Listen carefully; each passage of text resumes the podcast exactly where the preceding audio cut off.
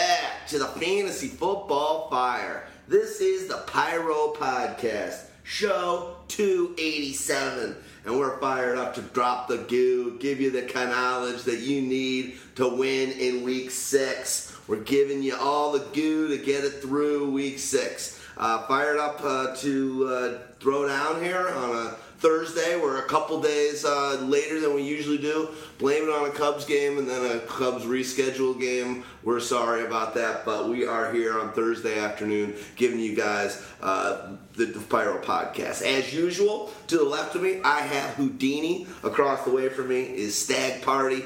I'm D-Rex. We are Pyromaniac.com. And uh, as I said, we're going to we're gonna skip the, right past that uh, Eagles Panthers game that's uh, gonna start here in a couple hours, and we're just gonna get right into the Sunday action. Uh, if you want to follow us, we just go to NFL.com and go to scores or schedule, um, not scores, schedule, and then you're gonna go to week six, and we will be going from the top down there. Skipping past Eagles and Panthers quickly. Who do you think's going to win? Anything great going to happen in this game? I'm, I'm putting my uh, trust in Wentz.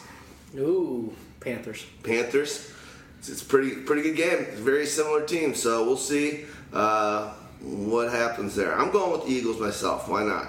Uh, all right.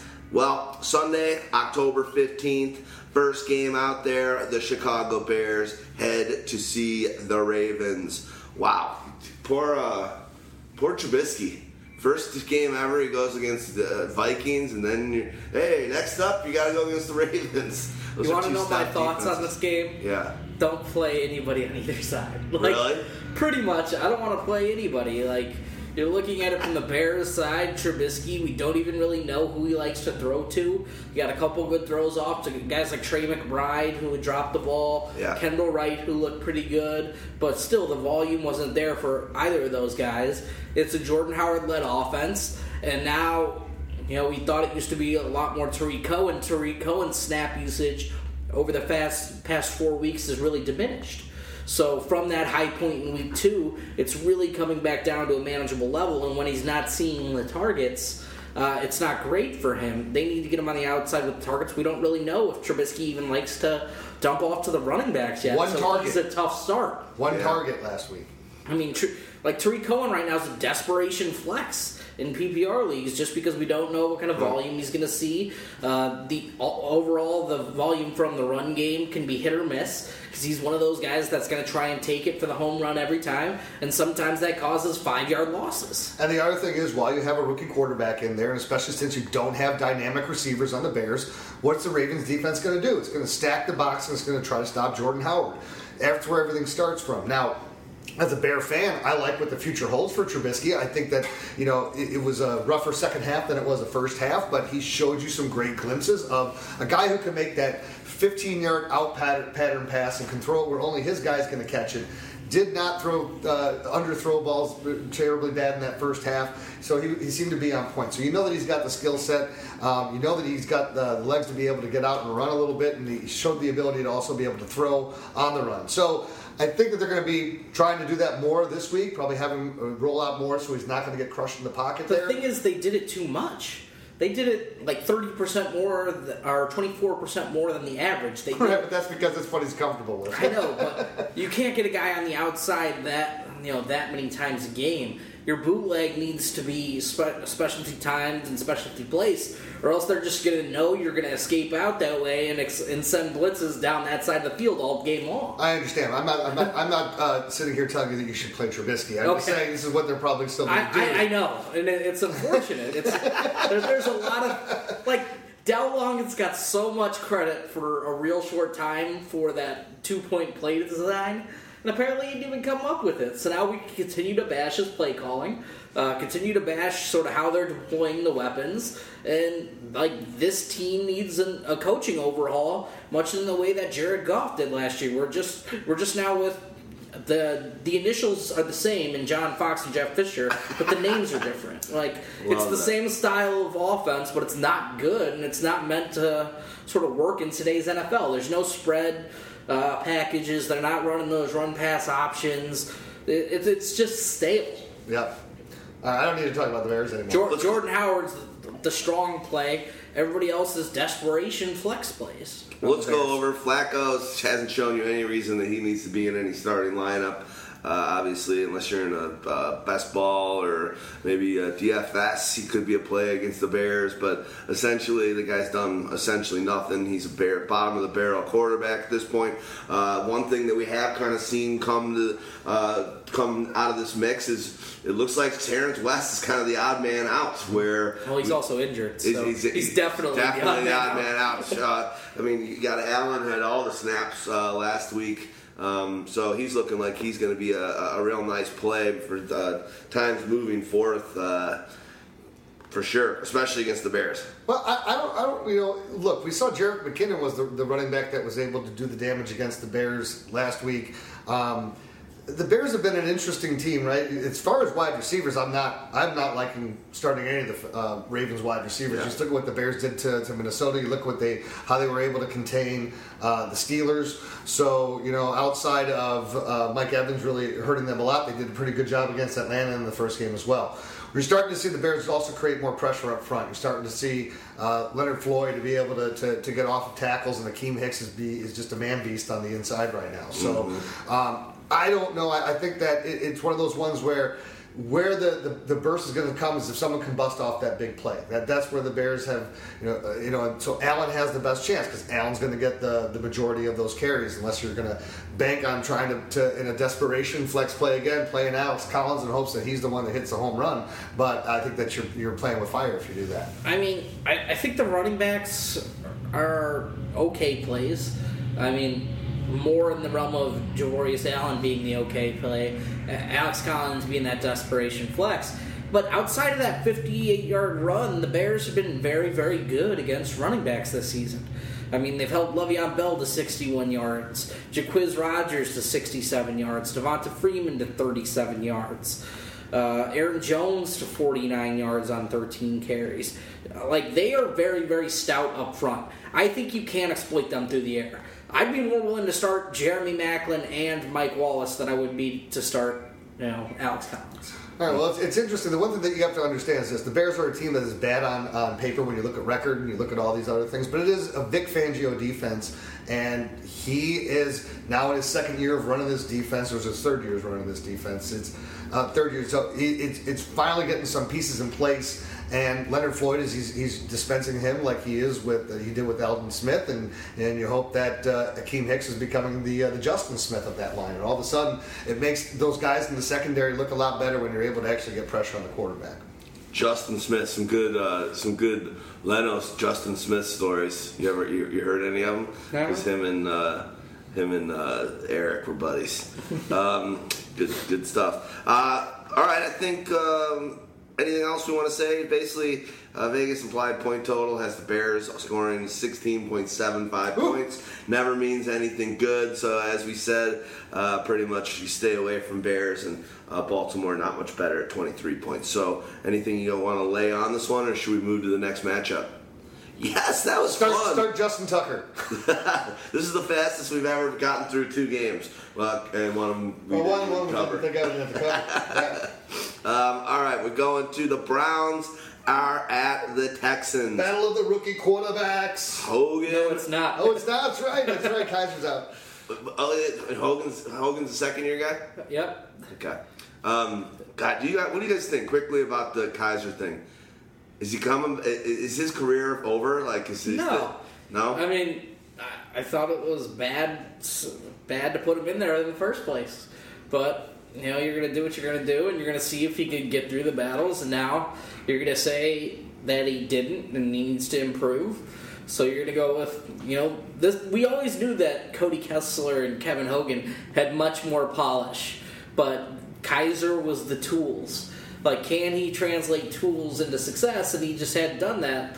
Uh, took too many sacks. Seems to take a while to get off his first read, and you know his footwork at times is sloppy. So now we get to see a little bit more polish, and it's better for the skill position players. You look at the connection he has with Njoku, and you saw the ball placement he was out there uh, displaying last week, and now going up against a Texans team that's been ravaged by injuries on the defensive side of the ball, especially last Sunday night, losing J.J. Watt, losing Whitney Mercilus, and, and they're down corners and safeties. This defense is beat up, so Kevin Hogan makes an interesting sort of play because of that his athleticism. They let him run a little bit.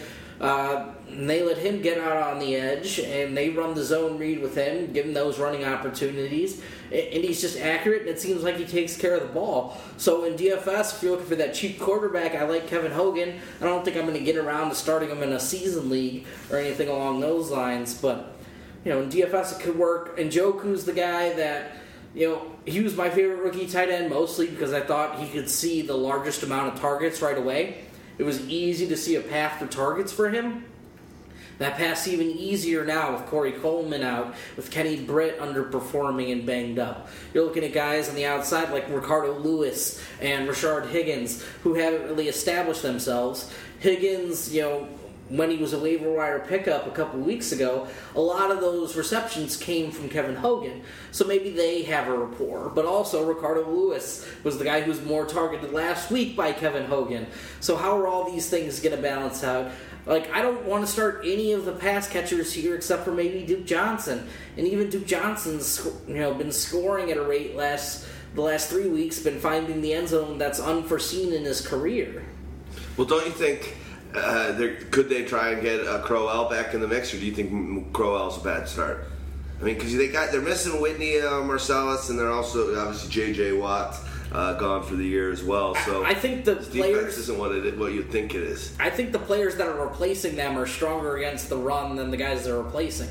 They're just losing pass rush players. Okay. So now you've got stout run defenders, and you're going to try to get you know Isaiah Crowell going. And we saw against you know multiple teams so far this year that he just can't get a consistent rapport going. So They I mean, tried to get him going early in that last game, and they, he should have had a touchdown on that to- on that toss to Kizer, which afterwards he threw him under the bus. Like I tossed it, he didn't. He dropped it. Like Yeah. that was that. That probably didn't sit very well with uh, Crowell in the locker room.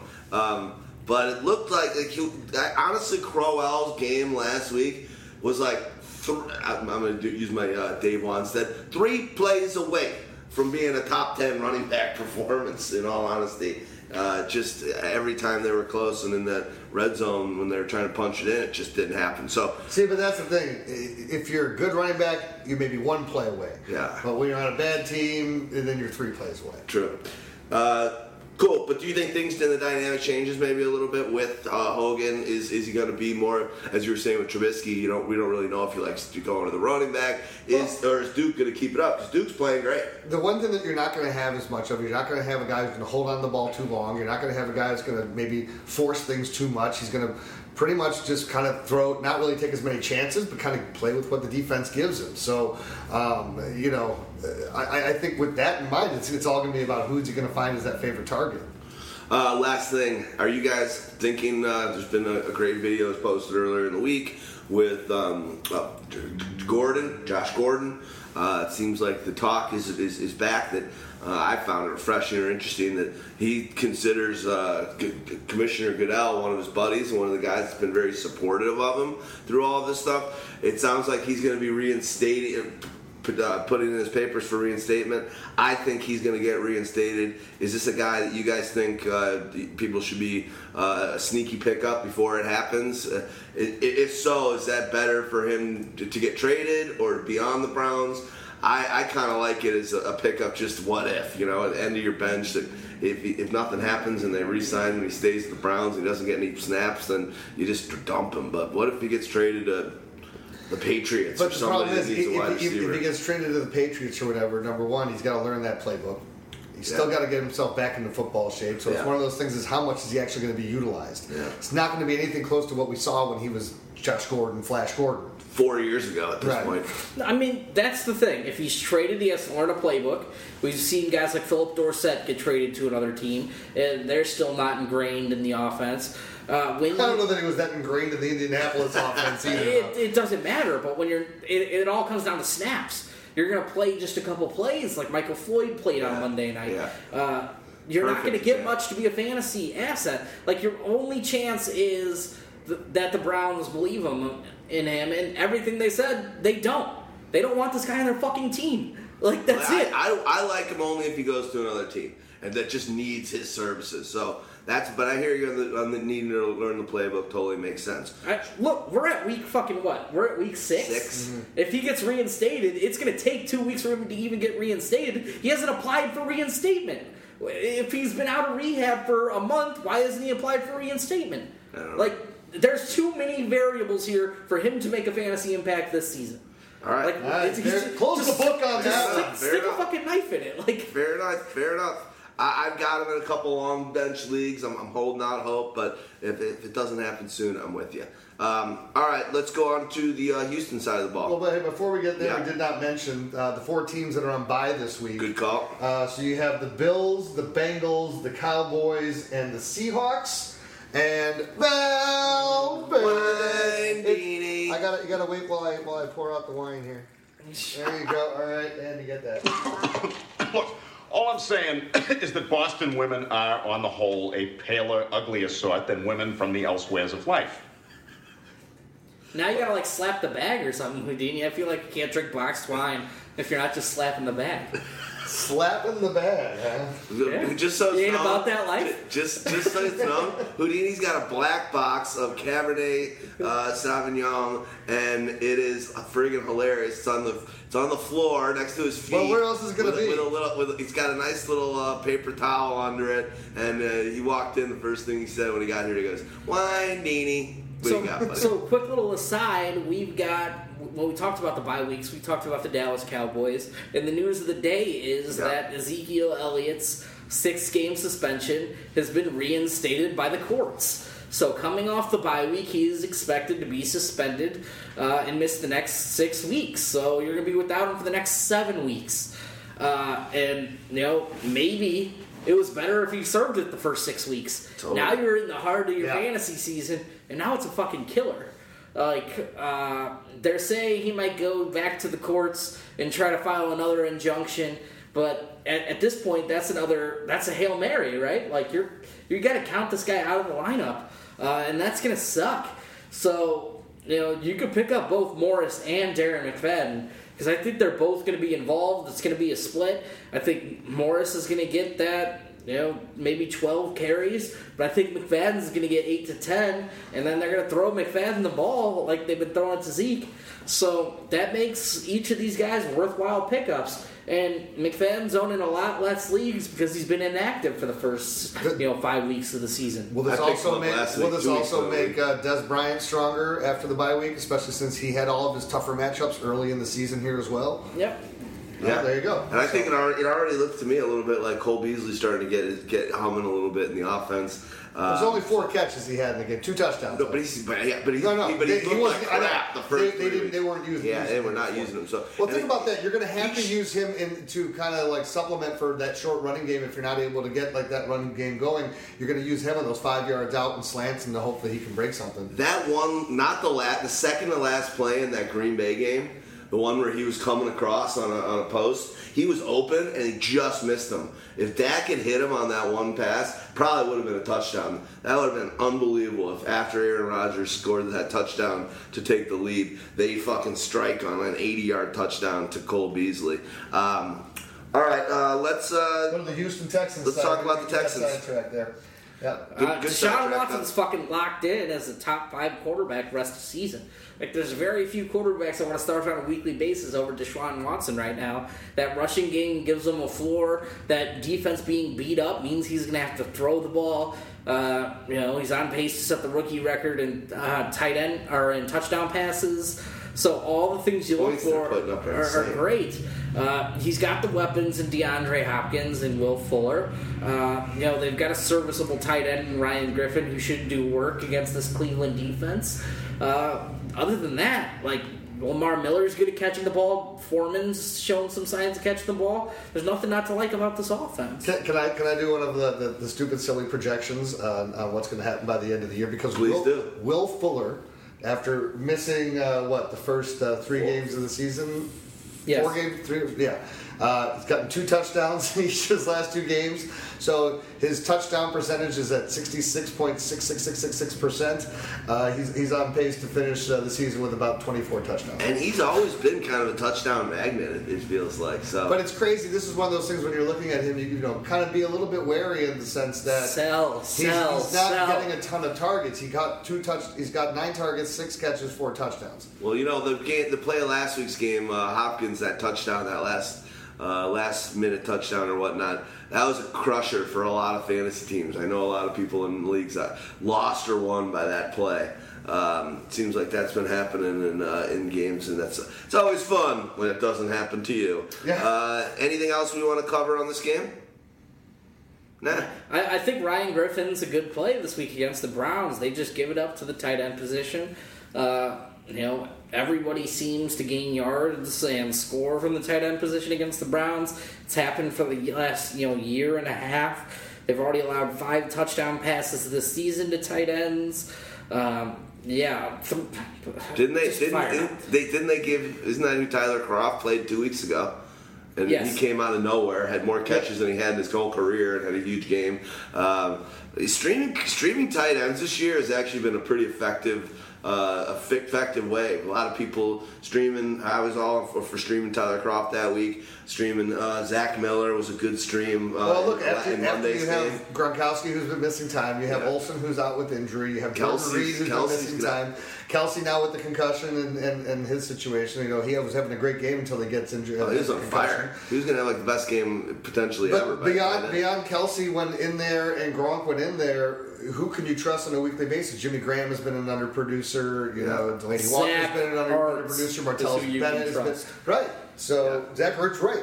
Uh, Here's a, a guy that is just getting a heavy target share, and the one thing that's cool uh, that we didn't we didn't talk about it, but we can bring it up here, is that the Eagles take more shots downfield than any other team. Like on average, they take like six shots of like 40 yards or more, or And connecting. uh, Yeah, and, and and that's the crazy part too. But remember, we talked last year how blah that offense was with Kurt, Kurt Carson Wentz, and they've opened it up for him here in year two. So Yeah. all right, there's your there's your Eagles talk for the week. There you go. I love it. We're like, I don't want to talk about them. Um, okay, Texans looking pretty good. I can't believe how much how many points they're putting up. Packers at the Vikings. Well, the other good thing you got to think about too, with all those injuries to the defense, if they're going to be caught in games more, Yeah. that's also even better for Watson because Yeah. now they're not just going to lay on the running game in the second half. Absolutely.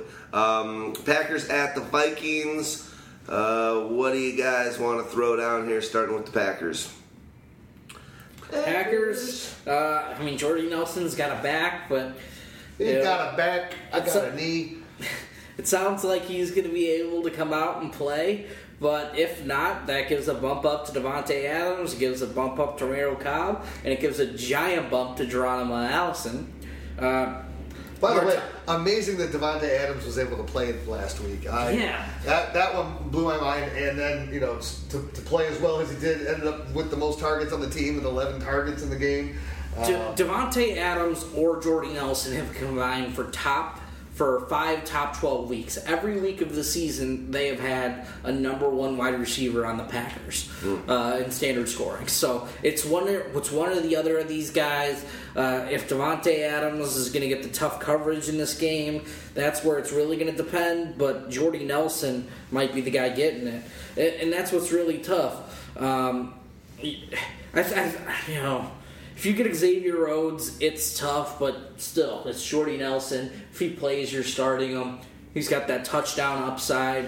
We haven't really seen that yardage upside so much this season. But they move all these guys around the formation so much that sort of saying that one corner is going to play him is tough. Like even Jordy. Jordy will go into the slot a lot to get off a guy like Xavier Rhodes to have a nice game. So I think all three of these receivers are viable. Uh, I think Martellus Bennett is viable against this other, you know, this this team. Oh man, I don't like. Why would you hate anybody against the Vikings linebackers? You you could you know play Martellus there. Um, I, I guess the real question is: Ty Montgomery looks healthy. Is it Aaron Jones or is it Ty Montgomery or is it 60-40 one way or 60-40 the other or 50-50? I know where my money is. And you want to know the other thing too? Here, just to like, give you a little history with uh, Aaron Rodgers and his history against the Vikings. He's played them 18 times, 12 and six against them, uh, thrown for 4,533 yards. He has That'd be his career high in passing yards, wouldn't it? I don't know. That's a lot of game. He'll be right up there. Uh, here's the staggering one: 39 touchdowns, six interceptions. Wow. He's a beast. I hate the guy though.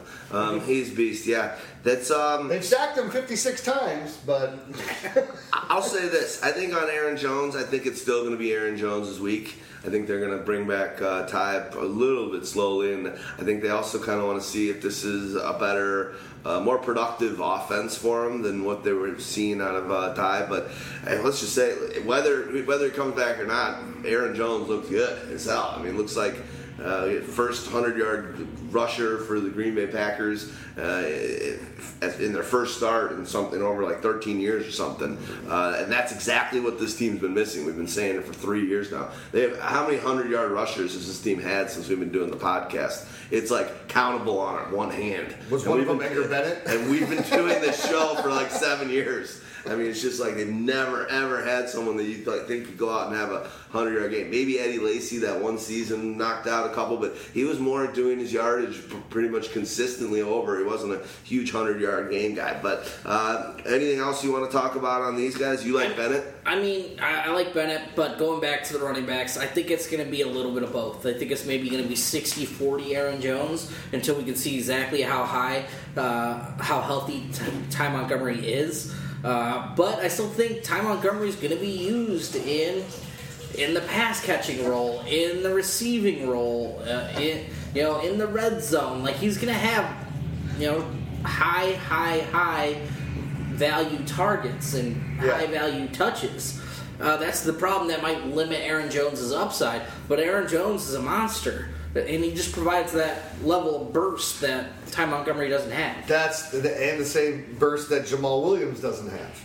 You know? You called it all all off season of the draft. You were like Jones is the guy, not Williams. What I saw with that I And, and I the want to just say thank you for that because it's also in my 16 team league where I, I was drafting all these rookie picks. I ended up taking Jamaal Williams and Aaron Jones just to say I'm put, I'm going all in. I'm, I'm- one of them's going to work, work One out. of these guys. Well, the thing that I liked the most about what I was watching, he had that Le'Veon Bell. He has that patience, but he's got then he's got that quick burst where it's like he holds holds off and then boom, bangs it right up the hole. And I, I think the, a lot of the most effective running backs with these big these big offensive lines, uh, it needs some time to for the play to unfold a little bit and then pop and go. Um, all right, before we go to the next game, do us Next a team, well, next team.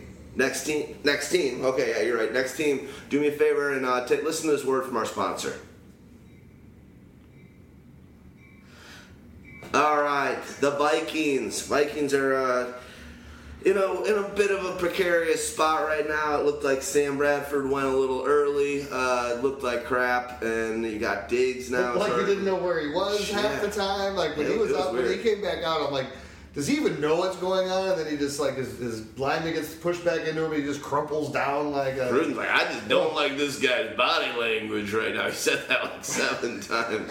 Um, he really looked out of sorts. Uh, but I think uh, that's terrible. But we've been able to see fantasy points be scored uh, with a Case Keenum um, led uh, situation. I think a bigger issue right now is Ty, uh, not Ty Diggs, uh, isn't that an actor? Uh, um, Diggs is hurt with a with a groin injury, and he's just not a good football player when he's banged up. He just can't play. Well, because what it. does he what does he give you? Uh, when he's healthy, he's that guy who's really the heavy volume target guy, PPR machine guy. Um, he'll take a, a- a couple of plays that are downfield, but he's not that big downfield threat player. So now, if you have a groin issue and you're not able to make those cuts and, and do all those in routes and everything, it makes it much harder for him to be as effective because he's a great route runner. Do you think he's? Uh, are you sitting him this week? Or are you still No shot. No shot, just because the No shot. All right. Like he says he's he had a groin injury last year. He said this one is easily not as bad as the one last year. He, he feels pretty good right now. He's he says he's going to play. He's played well with Case Keenum before, going up against these Green Bay corners that you know have been getting beat up and down the field each and every week. Uh, Adam Thielen's a great play here in the slot. He should have the best corner matchup of them all. Uh, all these guys, this passing game should be able to hum. Uh, now with Case Keenum, it looks like he's going to be the guy this week. Um, they're already saying it looks like Sam Bradford's not practicing today. Expect Case Keenum on Sunday. That provides clarity to the situation. It allows these guys to go out there for a series, have a shitty series, and then still have time to catch back up. Because when you're playing two different quarterbacks, that quarterback's got to get in rhythm. These guys got to get in rhythm, and then when you're having two of them, you got to do it twice, and it's shitty. Like, don't do it. Having two quarterbacks is like having none. So play case until Sam Bradford's all the way back. Uh, you know, and then you know, Jerick looks like the guy. Are you, well, but- also, are you putting your faith now back into Kyle Rudolph, who had been horrible until this week? No, it was a touchdown and what? What you have? Six, I think it was nine targets though, six catches for forty-five yards. Like it, it, he's touchdown or bust. If he if it's a PPR league, I think he's got that five for fifty in him. But I, I just don't know if he has those. I don't know if he's got the five for fifty, you know.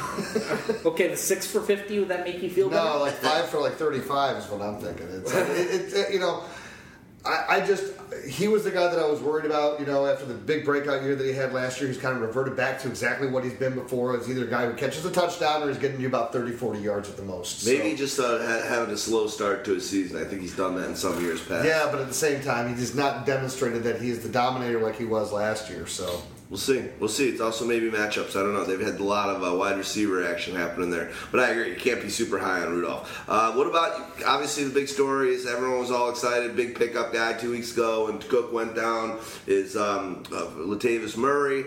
Uh, you know, not loving what you saw out of him in the game on Monday, and then Jerick McKinnon kind of came out and had a nice day. What are your guys' thoughts on on season long prospects for Jerick? Because he's probably a big pickup guy Well- yesterday, and uh, and then in this game as well. Well, let's remember though, he, he had a 58 yard run. So if you take that out, uh, what was it, 15 carries for like 30 something yards. So he really wasn't effective on any of those other carries. Uh, it was more, of I think it's going to be, look, they understand when, when Peterson went down before, Jerick McKinnon is not a guy that you're going to be able to put in there and give on a consistent basis 18 to 22 carries in a game.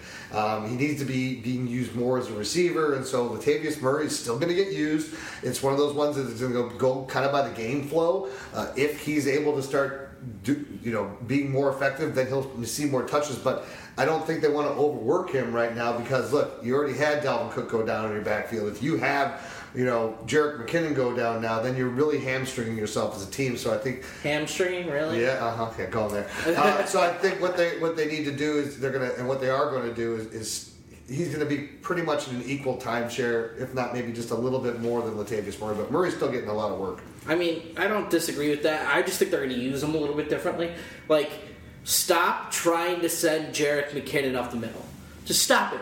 Run the tosses, run your outside zones, run jet sweeps, do all the different things to get this guy outside the tackles, and he's going to be more effective. Like, okay, if you want to hammer it between the tackles, run it with Latavius Murray. So I, I think both they're going to be in the range of 10 to 12 carries a game, and Jerick's probably going to be the guy getting four or five targets, while you know Latavius Murray's seeing maybe one to two. But I also think if they get down to the one yard line, that's going to be Latavius Murray rather than J- Jerick McKinnon. We saw Matt Asiata before. exactly. So each guy is going to have value. It's going to depend on game script, and it's going to depend on how the coaching staff deploys him. Because you have to just. Jerick's a guy who, if you run him in between the tackles, he will literally run into the back of his fucking line. He did it. It's Yeah, it's did it. ridiculous. Like get the guy on the edge and where he only has to read one or two blocks, and this guy's electric. But if you're trying to get him to read everything, he's not that type of player. I wonder how many Achilles tendon injuries he's given to offensive linemen over his career. He re- literally does run right into the back of the offensive line. Um, all right, I think I think we're pretty good on that game. You guys feeling it? Yep. Okay. Uh, let's go on to another one. Houdini looks like he wants to play something. No, no, no, no, no. no. I, I, I, I, I'll, I'll get you. Okay, you'll get me? You're, you're, you're upset that I'm not drinking beers because that's where usually when I, when I Valverde, you're able to. Sl- Oh, you said out. it though. See, the fact that you have to say they're not that bad means that they are that bad. oh, yeah. Oh, yeah. Harder. Harder. Oh, God, that was so good. Now I'm going to stuff my fucking face with Pepperidge Farm. Had to finish the Boston women off. Oh my too good. All right, we got the uh, Lions are going to be playing at the Saints. We'll start with the Lions. Some uh, some big news, obviously, in Saint Land. Um, See what, what should we? Yeah, what should we be thinking about uh, Bradford? He's been uh, looking a little bit wobbly out of the. No, sorry, uh, so, so, uh, Stafford. Stafford. Sorry, um, he's been looking. He's been starting slow the last few weeks. Um, you know, he's he kind of come back and scored some points late, but all right. Here, here. Are Let me, you let me help you here. Yeah. No, not at all. It's the fucking Saints. It's the fucking Saints in the Superdome. You play Matt Stafford. You're gonna stuff your face with some with some It's a uh, Pepperidge? Farm. I, I, I bet Matt Stafford's going to stuff his face with some Pepperidge Farm after he fucking destroys this defense for 400 passing yards. Like, everybody's goddamn well in play here. Play, like, this game's easy. Like, this is one of those high total games where teams don't have great defenses. They're not great against the pass, they're not great against the run. Like, there's one guy in this entire game you should maybe even be concerned about, and that's Michael Thomas. And Yeah, because he's going to get Darius Slay. Yes, and the last time these two teams faced off, he, he caught just four passes for 45 yards uh, on just five targets. So maybe that limits his upside. But with other receiving options on bye, I don't see how you get away with you know sitting Michael Thomas against Darius Slay in a game that you know should go fantasy point crazy. Like Golden Tate's a good play. Uh, Marvin Jones is a good play. Kenny Golladay could be a good play if he gets back, but right now he's basically on the You're, sideline you're only playing him if on. you're sitting there and you're a person that own, uh, desperation flex. Yeah, you, you own a couple. Uh, you own an AJ Green and you own uh, uh, Dez Bryant or something like that. Otherwise, you're, you're probably not going to have him hitting your field. What about Theo Riddick? Uh, when Theo Riddick is finally starting to get a little bit more involved now again, and this is one of those things too where Ameer Abdullah seemed like he was, you know, ascending forward, and then now it was a kind of like a step back. So I think this is one of those games where there's going to be opportunities for both. I almost think that this might be a better opportunity game for Theo Riddick because if they're using him out there and they're spreading out that offense um, and, and are in a high scoring game, that it could be one where Riddick could get targeted eight, nine, ten times in this game and then, you know, sprinkle in four or five rushes in there. That's it. That's why I like it. When the Patriots and the Panthers uh, played against the Saints, their uh, running backs had 248 yards receiving. Um, so it seems like it could be a good opportunity, finally, for Riddick to maybe do some receiving damage. Yeah, but I also think they're going to use Ameer Abdullah there a lot too, Yeah. which is going to limit Theo Riddick. I mean, since, since over the last two weeks, he's got just seven targets. All right, well, let's com- let's compare similar backs and one that we already talked about with Theo Riddick. So how about Theo Riddick or Tarik Cohen? You're sitting here and you're going, no, that's Theo Riddick. okay. Let me, let me switch my lineup. But, it's, eh, like Tarik Cohen, like if he's not getting targeted, it, it's tough, especially with the quarterback. You don't know if he likes to throw to the running back. Uh, Switcheroo. It's so funny that well, we won't go back to the Bears. It's just Yeah. what a shitty offensive mind that that, that, that, that team's got. Um, all right, I like I like that. Ameer else you got? Abdullah. Uh, the only person that's dead to me is Eric Ebron. Don't ever talk about him. He's been dead. Finally, I've been saying this guy's. You can't. We I've hated this guy for years. Everyone's been trying to make him. He's just not a good football player. Let's just put it at that. Um, all right, cool. I like it. I'm glad you're finally on board the Ebron hate. He got I- dropped I in just- every league. He got dropped. I just in every like league. stats. Like the stats are great for the last three years. Then this year, Yeah. bye bye. Bye bye. Fuck. Too bad for the guy. It's a contract here, right? Darren Fells though could be an interesting guy stepping in for him. Uh, Ca- you know, Darren Fells is the blocking type, but he's got that size that could be a difference maker in the red zone for a team without a true difference maker. And he scored two touchdowns last week. Got it. Uh, let's go over to the Saints. Obviously, AP all day uh, is is a goner traded to, excuse me, the Arizona Cardinals. Um, I think everyone has a sigh of relief that either either had Kamara really wasn't affecting nearly as much as, as Ingram, but it just makes it so so much more clarity for down the stretch. For, for everyone, though, Forever. it's also I'm, uh, as, a, as a owners that own Drew Brees. I'm so much happier now that AP is gone because no longer is it telegraphing what the offense is going to be for those ten plays that he's out there. Yeah. Now it gives Drew Brees more of an opportunity. That what what does Drew Brees need? Doesn't need a, a running back that's only going to be a running back. It needs a running back that's also going to be able to uh, catch out of the backfield, and the other two running back that with, with, can do that. Yeah. So um, now you can just continue to run your same offense throughout. I think it, it, it opens more things up because look, Kamara's going to get more touches now. Um, Ingram will probably you know get back some, but this is almost a sign of we really believe in this rookie. We really like this rookie, and you know uh, we don't have to pay him as much right now. So Let's see what we got. No, I mean they're both great plays. Like Ingram in PPR leagues had ten points every single week, provided you a nice little floor as an RB two or a flex. Uh, he was a guy you could have acquired for nothing on Monday. Like I literally did it for Geronimo Allison and a bye week filling quarterback.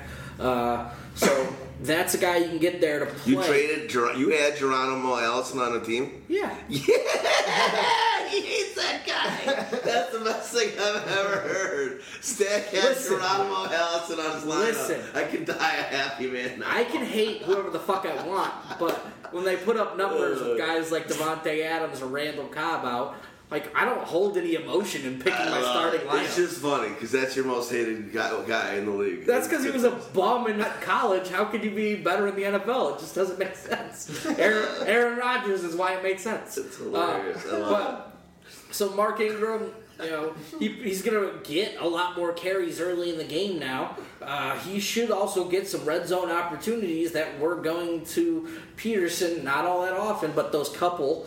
Uh, and, and it just provides much more clarity for both of these guys.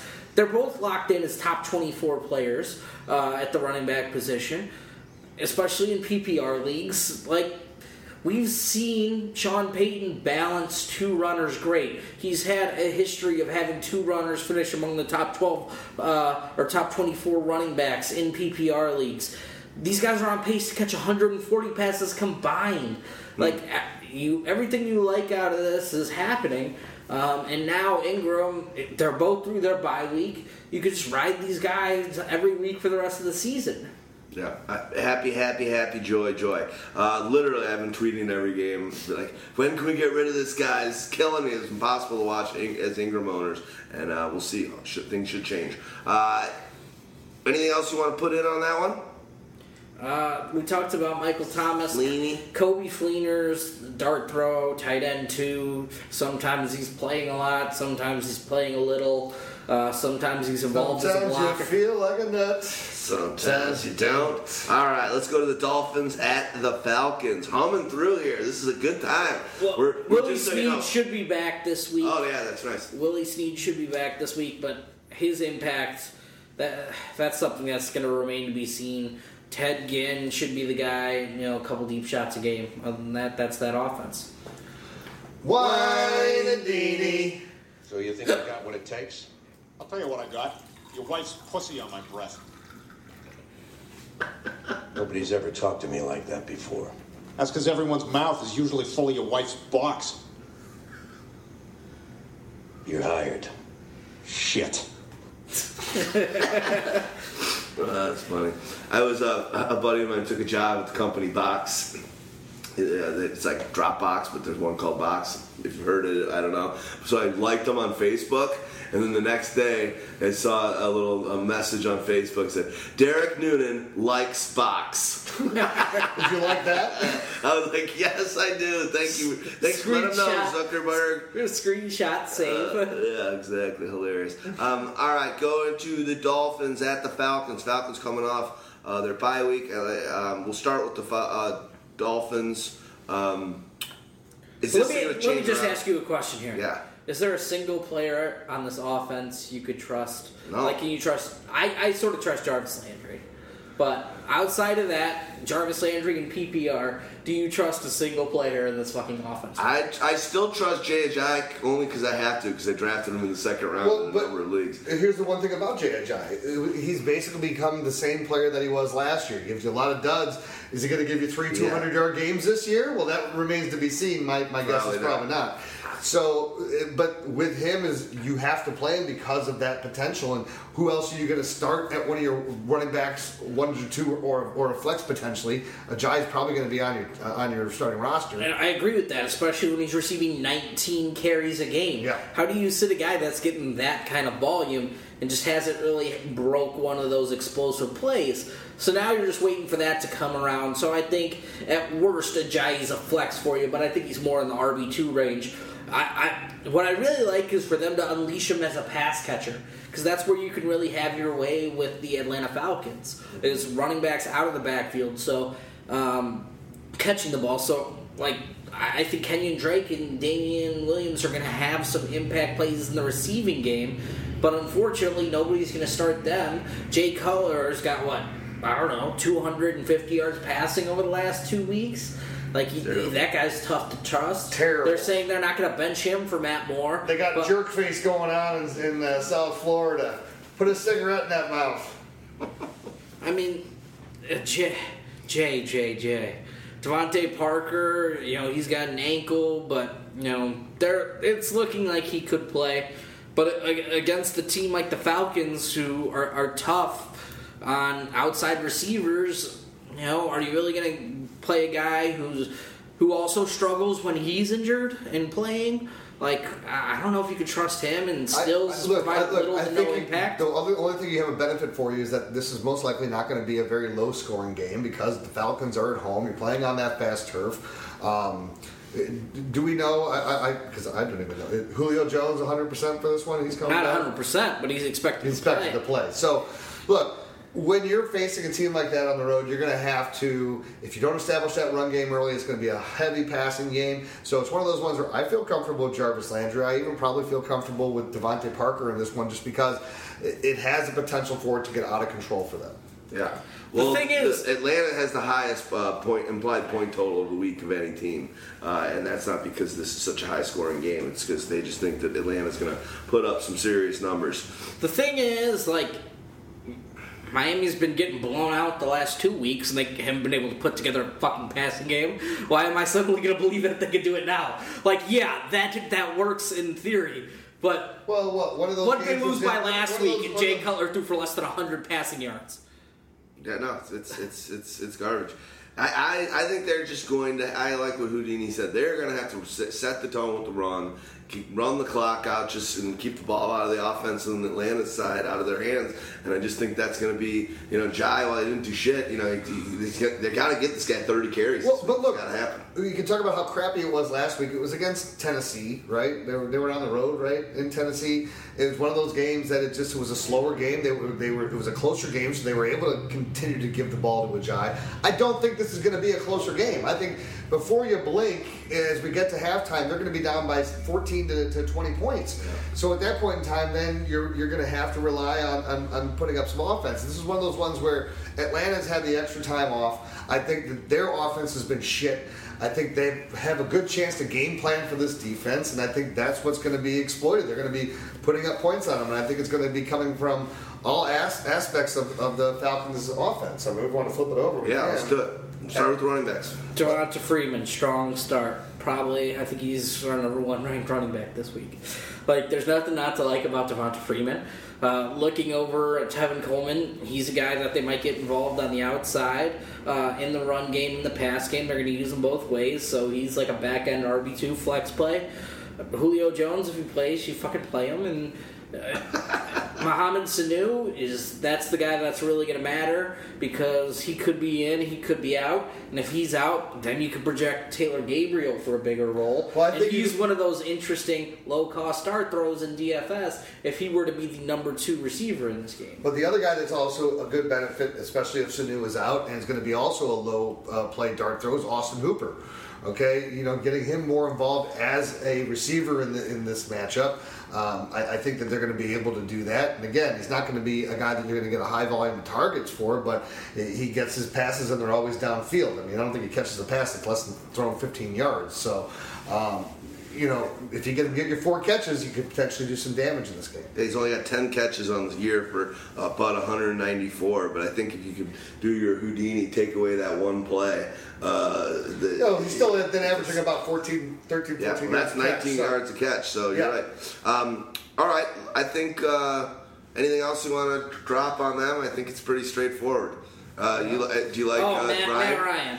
Matt Ryan's underperformed so far this year. We knew the regression was coming in his touchdown rate after being at a career career high, career year beware. So now you're looking at the touchdown rate actually being below the career norm. So expect some of these games to correct with Matt Ryan, you know, throwing some more touchdowns. And I, I'm going to have to say that Julio Jones is going to end up with more than zero on the season. Yeah, I agree. Uh, Matt Ryan, take a guess what he's uh, ranked at quarterback. 21. 18th. 27, based on our. Uh, Oh, bye week. yeah. Yeah, you got to take that out. One, okay, there you go. 27 right now. So Case Keenum's got more fantasy points than he does. Um, that's pretty crazy. Uh, all right, let's go on to our next matchup and uh, drop some co-knowledge on the Patriots at the Jets. We'll start with the Patriots. Uh, Tommy Brady needs Uh, to have a better game than the last one. True, but uh, again, this is one of those ones that you know we kind of look at you know interdivision matchups. Uh, you know, we talked about Aaron Rodgers earlier about the success that he had had against Yeah. uh, Minnesota. Well, it's kind of similar here when it goes to Tom Brady against the Jets. It's 30 games, 23 and seven, uh, average uh, throwing for. Well, he's thrown 7,114 yards. He's got 44 touchdowns and 13 interceptions. So this is the team he has the second most amount of touchdowns against, behind who he has 22 more touchdowns against. What team is that? Buffalo. Buffalo. And, and he, he likes playing New York teams. And the crazy thing about it right now aren't the Jets that have a better record in the division than they do. I think Yeah, this game means a lot Yeah, to they've New got to they've got to not only just put up points uh, and fantasy points and do some damage. This is like a, a game change, season changing game. They got to show that uh, they can go in, and it's basically they're going to have to basically. Well, they're like- tied. They're all three and two. Them and the Bills and the Jets are all three and two. They got to stop being. Right now, they're essentially the Phoenix Suns back when uh, when uh, Steve Nash was there. Their defense lets up so many points and yards. It's just like they got to. Their goal is like to put more points on the board. Now I'm gonna go back even. Can I go back even further? They're like uh, the Denver Nuggets with Alex English. when the when the Nuggets were giving up about like 122 points a game, and Alex English was averaging like uh, like like 30 points a game. What was that movie that Alex English was in? Uh, He was in a movie. Yeah, it was like, it was like a, ah, whatever. I forget. But yeah. Was it was it was it that uh, the, the the the the one with the fish comes to Pittsburgh or something? All right. All right, Stags, bring us back. Stags, Bring us back. Stags. We'll bring Stags back into to earth here. So if Rob Gronkowski plays, you, you play Rob Gronkowski. There's not very many, you know, weekly tight ends that you could trust in. Uh, we talked about that earlier in the pod. You know, Chris Hogan. Love late- Chris Hogan, man. Chris Hogan's lighting it up. Five touchdowns over the last five weeks. Uh, going back to the playoffs, he's pretty much ca- he's pretty much catching a touchdown every single week of the season. Um, in case you didn't hear that over the sound of that phone ringing, Going that was back the first, or the train in the background. The one thing, sorry, That's funny that the phone even that the phone went up because that's like I had there was a call earlier and it didn't. One thing that happens when we do the show right right around this time, this is when all the trains are coming in and out of the city. So we apologize, people, but that's what happens when you're uh, in a rush. So you And- can and watch, I- so you can watch the Cubs game and the Monday. Uh, And that, that was a goddamn telemarketer is who that was. So now the phone's now on uh, airplane mode. It won't uh, affect through the, uh, the sound system again. Go- so, goes. Oh, no, wait, wait. I, I, I- I do I do have one thing to say for my phone on that one. So wait. Uh, oh, where are you? This is compelling radio. Oh well. All right, go on. Uh, I mean, going back to the playoffs last season, Chris Hogan has pretty much caught a touchdown pass in every game he's played, so he's locked into your lineups. Brandin Cooks, this should be a great game for Brandin Cooks to sort of get back going. Um, the Jets don't have anybody with near the speed of Brandin Cooks to keep up with him deep. Uh, but they have been playing sort of a too high safety look at times that could contain them from the deep shots. But I, my trust in Cooks and Brady and everybody to get it done this week. I also think there's this is a week where Mike Gillislee should have a couple bunny touchdowns or a lot of clock killing to do in the fourth quarter. Do you Uh, like here, here, here's, here's what I have for my Okay. phone. Goddamn phone. You know, you're acting like a cock. You know that? Do you like Gillislee as a uh, buy low candidate, or is it he is what he is? depends. It depends. This Gillislee's like a format depender because he he's a guy who can win you weeks in the right weeks. He's a guy who can give you four fucking points other weeks in PPR leagues. Like there is literally a four point floor when you could just get a pass catcher with an eight point floor. So it all really really depends on your league style format. And if you're touchdown dependent or not. I say you sell if you can. Sell if you can because when Rex Burkhead comes back, there's another guy that comes into the mix. I, I, I don't want any part of that uh, of that backfield right now. So if I have a chance that somebody you know sees a Gillislee and, and, and likes that touchdown potential and is willing to give me something that I can trust more Yeah. on a weekly basis, I'm all for P- selling. P- PPR Over- leagues, over- he's the only running back that's a top 50 guy. Without like uh, I uh, guess how many targets he's got on the season? four. Zero. Zero. He's got zero targets, zero catches. Uh, they Well, hard to have a do catch when not- you have zero targets. Oh, there you go. Smart. I'm ba- a genius. The thing Well, is, that's what a guy said to me once. I'm like, hey, we have a birthday on the same day. He goes, man, what are the odds? I'm like, well, one in 365, but oh my god. One meeting. that's true. But with Gillislee, after the last three weeks, unless you sold high after week one, you're really not getting compelling offers. Yeah. You're getting end of the bench trash. Yeah. So you got you're gonna have to wait it out for another good game if you want to sell. But I think the Jets is where it could be another good Well, game. I'm saying I'm a buyer. I'm saying I the, the guy that, that has him hates him. He, every sentence he starts is fucking Gillislee. It's like Gillislee. Well, uh, you- Terrell you Hall. you think you I get go- some- you get- I you could get him is that your is that your Maurice voice? Yeah, Maurice. Yeah. Yeah, if you I get him on the for cheap, I get him. If I get him for, for, for a throw in, I- I'll take it. Yeah, I think I'm. I think I'm going to. Um, all right.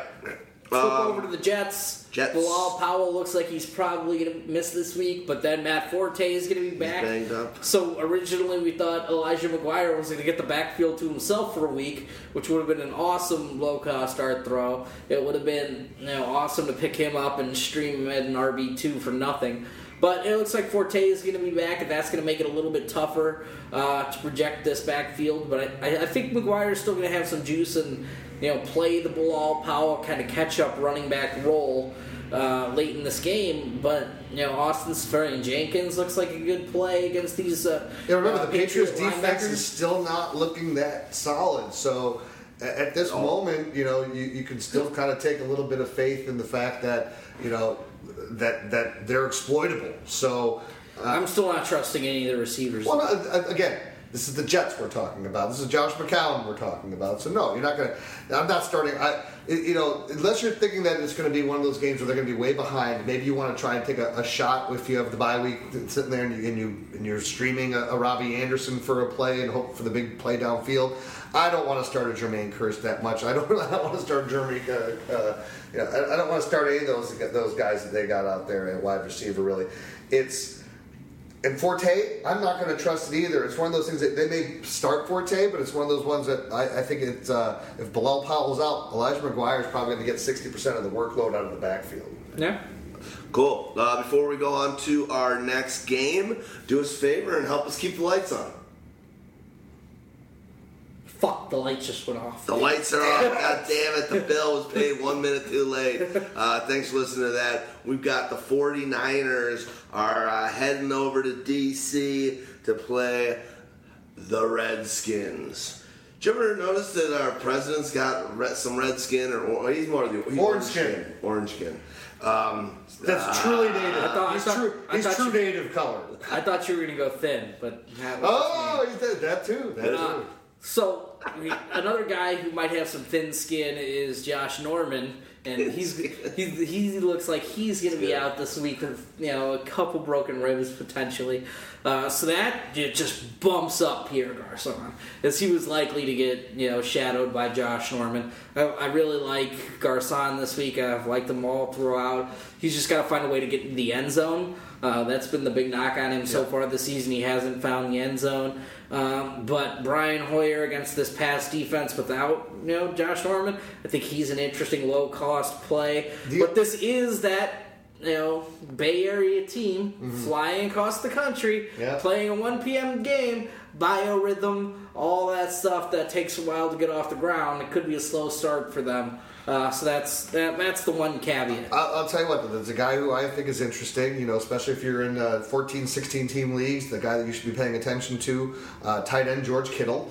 Uh, got a lot of targets in the second half of that game last week. Uh, really start starting to see him get utilized more. Um, you know, he's a decent blocker as well, but he's they, when he's out there, they're throwing the ball to him. So um, they don't have anybody else that's working that underneath route as effectively as he is. And and look, as a rookie, once you get to this part of the season, if you start to see a guy start to get more targets and stuff. It means he's integrated himself into the offense pretty well. And the one thing that you do know when it's Kyle Shanahan running this offense is going to get the ball to these guys that can make the plays. So you remember back when he was with Washington, right? We did see it with uh, Jordan Reed. So uh, Kittle is one of those guys that I, I say definitely keep on your radar. He did score a touchdown last week, and it was a nice play where he scored it on. Um, but are you going to count on him uh, to start every week? No, but he becomes one of these very interesting streamer guys, especially in 10 and 12 team leagues as well, when you're looking at uh, potential matchups. when to they play. got when they got rid of um, Vance McDonald, you knew that they thought they had something. Yeah. So it it sounds like you know five games into his NFL career, he's kind of starting to get it. So the trajectory's in the right spot. and he's catching the ball when they throw it to him. That's a big thing. The problem was he couldn't catch a fucking lick early in the season. And now he's finally starting to convert on some of those targets, gaining a little bit more trust. And, and a lot of that happens with being more comfortable with the play, but, but knowing what your what your routes are, not trying to think about it while you're running your routes, and and then as you get that comfort level, then you know you start performing better. So It looked like some of the plays. He- in- in Andrew Iowa, he was a were pass meant catching for receiver. Were meant for him too. It wasn't like he was in the you know the third guy. It kind of looked like they had a couple plays ready called out for And, him. and- so. and, you know, he didn't have a ton of catches at Iowa, you know, but, but he was like when he when he made his one his catches, they were dynamically good receiving catches. So, he, so he's a good receiver. Cool. Are we good on the Niners? Yeah, and I mean, Hi, hi, Hyde- Breed, Hyde- Burrito's a big pickup this week. What do you think's happening there? Burrito? Uh, I want a burrito. Nothing. I don't think. I think it was just a one week fluke, and Hyde's got that little bit of an injury. But I also think it's gonna be a little bit hot hand. And, but Hyde's just been so good when called upon that I, that I trust him, and he's gonna be at least an RB two for me this week. Breida's a little bit back end, but it also seems like they like him a little bit more in the pass catching role. Um, so you don't think the fact that he got out touched last week by it's a it's a big deal? You Fuck no. I mean, Brianna hasn't really done anything that much this year to begin with, so it's like, look, it's one of those ones. As as much of anything, it's probably motivation for Hyde to get his button gear. Hopefully, because I, I think one thing I, I read is he's like he's Pro Football Focus's like worst ranked running back, starting running back. I've hated that guy ever since he came into the league. I- It's like I've never understood They why he's always they're not top like twenty. him I like always rank him like in the twenty-four to twenty-five. He's been great this season. Like his yards after contact, uh, he's making that offensive line Is he winning people fantasy weeks? Yes. He's, he, he has. had He, he's had games. one bad week, and He's had a we're couple. jumping off the ship real quick. I've, Because jumped- as I've, I've never been on the ship. because as of last week, we were talking about how you know the 49ers are going to go out here and try re-signing this guy for two long-term deal because they really like what he's providing to the team. Quick, how the fucking stories change. Yeah, well, you, you, you don't you don't re-sign running backs. You, you draft running backs. and You let someone else re-sign them and take the hit. Take the hit, take the hit, like the the guy in Ted. I'm gonna take a hit. They- Go for it. Windini. You had sexual intercourse with a coworker on top of the produce that we sell to the public. I fucked her with a parsnip last week, and I sold the parsnip to a family with four small children. That took guts. We need guts. I'm promoting you. Fuck. You got a lot of problems, don't you? Uh, all right, so Cousins uh, again. This is Washington Redskins. They're coming off their bye week. Uh, what do you what do you like for Cousins? And uh, then let's talk about the running back situation. Everything. Cousins is top one of the top. I think he's three, right?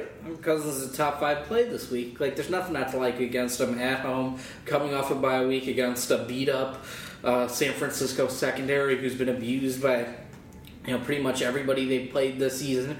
They get down big, get down big quick, and that's great for the pass game. And it could also be great for a guy like Samaje Perine, who you know with Rob, Rob, Rob Kelley gonna go, right? expected to not play this weekend. Uh, but I also like Chris Thompson because he's a guy who's providing a lot of spark early. So I think, you know, the, the way you can get it done against the 49ers is not by slamming it up the gut into DeForest Buckner. Uh, you know, run away from him. Get on the outsides, get Chris Thompson 8 to 10 carries on the edges, get him some targets, and you could be in line for a great fantasy day. I also think this is one of those games too where you got to be aware of Terrelle Pryor. Um, look, he actually showed up finally in, his last game. Now he's still not getting the high volume targets and things that we thought we were going to see from him coming in with both DeSean Jackson and Pierre Garcon leaving, and with the amount of targets that he was getting when he was in Cleveland. But I think this is one of those games where I think now he's starting to finally get himself more integrated into the offense.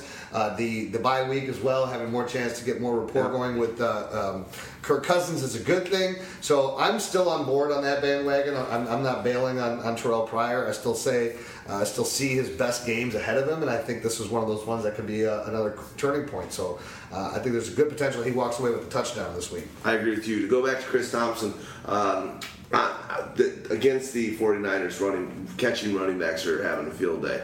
Andre Ellington had something like 14 targets in the game uh, a couple weeks ago against them, and uh, so should be. Uh, Todd Gurley did great against them. Uh, Steve Stewart had a nice game week one against them, or maybe just a touchdown. Uh, so good. So for, it's going to be a good game for um, Chris Thompson, I think. But do you like Samaje Perine?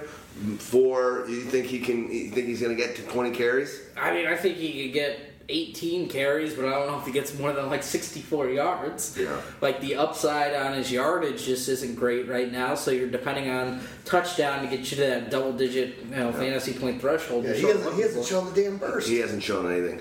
Um, all right, cool. I agree with you guys. Um, Jordan Reed not in the injury report this week. Nice. Uh, that's a good sign for him coming off the bye. He looks you know healthier than he has been this season. So if you're gonna play him, I think this is a week to play him. That bumps down a guy like Vernon Davis. But at the same time, this also goes back to your whole thing about why it's been great to stream tight ends because otherwise, you got a Jordan Reed, you, you got to play him if you have him and he's going to play. But it's like he's still not 100. percent It's a toe thing, right? I mean, this toe and chest. Right. it's These things. Well, but the toe is the one that more concerns me. It's like Well, now he is 100. Percent If you're off, so. Yeah, if you're you- off the injury report, enough not you to be reported, but at the same time, some some of these injuries don't go away. Like, look, Matt Forte is playing as well. When you got turf toe, I don't care. It's going to come back at some point in time. Yeah, maybe. I, I, I agree. Um, who else? Uh, anyone else we want to talk about in this Redskins game? That's I mean, could do this is damage? now or never for like a guy like Jamison Crowder. He could have been dropped in your leagues. Maybe he's an interesting guy to add as your last bench player to see if he can maybe get back going, especially in PPR leagues. Uh, you know, Why has it been so? Yeah, what, it is what's so surprising that he has just fallen off the table. He was the guy that was getting, in some games, double-digit targets and was like he's just so football dynamic, and he's just disappeared this year without. Is it because he doesn't have the protection of a DeSean and a Pierre Garcon that is just and, and, and Jordan Reed out there that it's Yeah, I think a little bit. I, I think there's nobody to take attention away from him, and he's one of the more focal points, especially with Terrelle Pryor struggling early this season.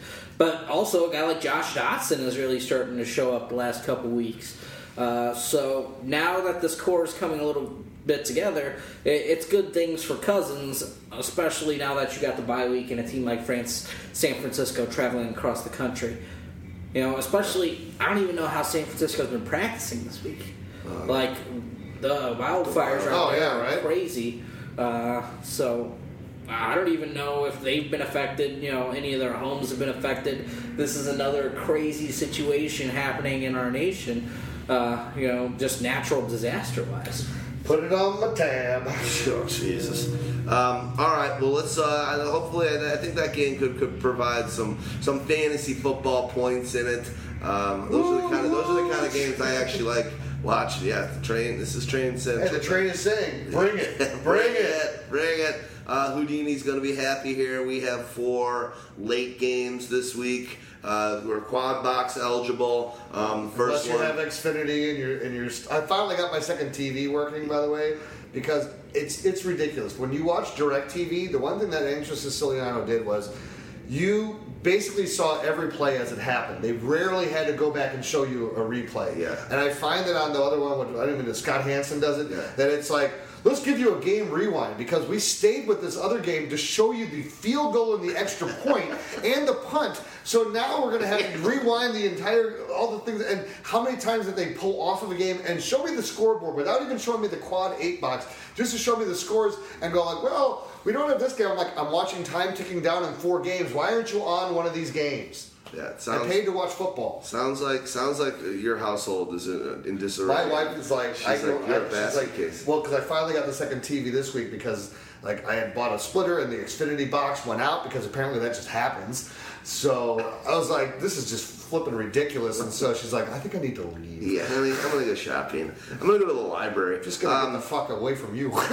the Buccaneers at the Cardinals. Um, first of the late games. Uh, let's start with the Buccaneers. Uh, is this a bad match? Is this a bad matchup for um, Mike Evans this week? Or I'm not saying you, you sit him if you're a Mike Evans owner. Yes, you gotta him, it's a tougher matchup. I mean, he literally had 14 targets or 18 targets the last time these two teams played. Ended up with what 60 or 70 yards. So yeah, it's a fucking bad matchup. I I think uh, on the season, Patrick Pat- Peterson is allowed uh, 80 receiving yards or less on the season. Like you don't want to start anybody against Patrick Peterson, but you're going to because it's Mike Evans. Yeah. And, and but the other thing is, uh, the Cardinals defense, the vaunted Cardinals defense, has been horrible. And look, look at what uh, Philadelphia was able to do against them last week. So um, they're giving up more big plays than than they ever have. Sean Jackson against Justin Bethel, who has already allowed four passing touchdowns of greater than 40 yards. There you go. That sounds like, that sounds like a good matchup. I, I like I like that one. I like that one a lot. uh, like played DeSean Jackson. Um, Humphries really disappointed in a great spot last week. Didn't really put it on. Uh, Patriots sort of stiffened. Played well last week against. He wasn't them. horrible. Was it four for fifty-one? I mean, Yeah, he- he- he- look, Humphries is not a guy that you can count on to give you 80, 90 yards. But that was a better matchup. You're right. It was a game that uh, they were throwing the ball around a lot as well, and, and Evans wasn't a major factor in that one either. Yeah, so I'm a little bit concerned about Humphries, but maybe he can give you five for fifty again this week if that's something you're into. Hey, if you're, If you're into into that. Uh, you know, the other guy you like is Cameron Brate. He's stringing together nice performances, but that means a guy like Tyrann Mathieu is probably going to play a little bit more coverage on him than a guy like OJ Howard. But I, I still think I played right. We talk about the consistent tight ends. He's sort of one of them, right? Yeah, and, and the other thing that he is great for is amazing red zone targets that he gets. Um, you know, I think he was the highest targeted. Is he the highest targeted tight end in the red zone? Um, he- Last year? Yeah, and, and maybe even for part of this year. Cameron Brate. Or at least for sure for Jameis Winston. Like you would think that most everything goes to Mike Evans. If it's not going to Mike Evans, it's going to Cameron Brate. Yeah. I mean, there's nobody else that he's throwing the ball to in the red zone. Yeah. And you saw it last week. There was one that he dropped, and then he got him back, and he got the touchdown. So Well, I'm looking here. The one thing I'm saying is, and I agree with you guys, the Mike Evans in the matchup against Patrick Peterson last year uh, had six catches, 70 yards, and a touchdown, but it can't, 18 targets. so they, you, you know that Jameis isn't going to be afraid to try and uh, go up and, and throw the ball on. But but that was also at a time when the Tampa Bay Buccaneers had no one else to throw to. yeah. Now they have other options, but Jameis himself, I think he's a pretty decent play. We saw what Carson Wentz is able to do, and took a lot of deep shots, and that could be something Jameis or we know Jameis is willing to do. So that's a good spot for him. The question is, is he ever going to fucking connect on one of those deep passes? Because he's been amassing a couple of these 300 yard games, and he's not having that big 50, 60 yard chunk play uh, to really help him along. He's just kind of getting it with like the 15, 20 yarders here and there. So Agreed. Yeah. he needs to hit the show. That's why DeSean Jackson has been like. Last week was like finally really really a, a come out for him. It was like the 98 yards that he had, um, but he still missed him on a, on, a, on a play that he could have had for a deep touchdown. So Yep. Well, I think the big story here, Doug Martin back, looked looked good against obviously the Patriots, who have made many people look good. Um, are you buying in? You believe in the Mark, uh, the, the, the Dave, uh, Doug Martin? I, look, I, I really like what I see in Doug Martin. I just think that it's also like I had a. I know we don't like to talk about our leagues, but I had a, a buddy of mine. I put out a thing as I had like uh, all these wide receivers. I'm like I got AJ Green, I got Dez Bryant, I got Martavis, I got DeSean, I got like. So I'm like I'm looking to trade. I'm like I need a running back, and so my buddy sends me a thing. It's like Doug Martin for AJ Green. I'm like, are you out of your goddamn mind? He's like, we really like Martin. I'm like AJ Green's the number two wide receiver in the game right now. Like, I think he's "What are you number one me?" now after last week. No, in my league, he's number two. Okay. So, but at the same time, like, what? What do you? Eighty points to to one game from Doug Martin, where he didn't even like give me 130 I don't, yards. even, I don't even respond to those kind of things. I just say- said, I just wrote back, no. what do you think, Stag And Park? I but look, I like what Martin has done. Who else is there that you're that you're scared of him losing touches to?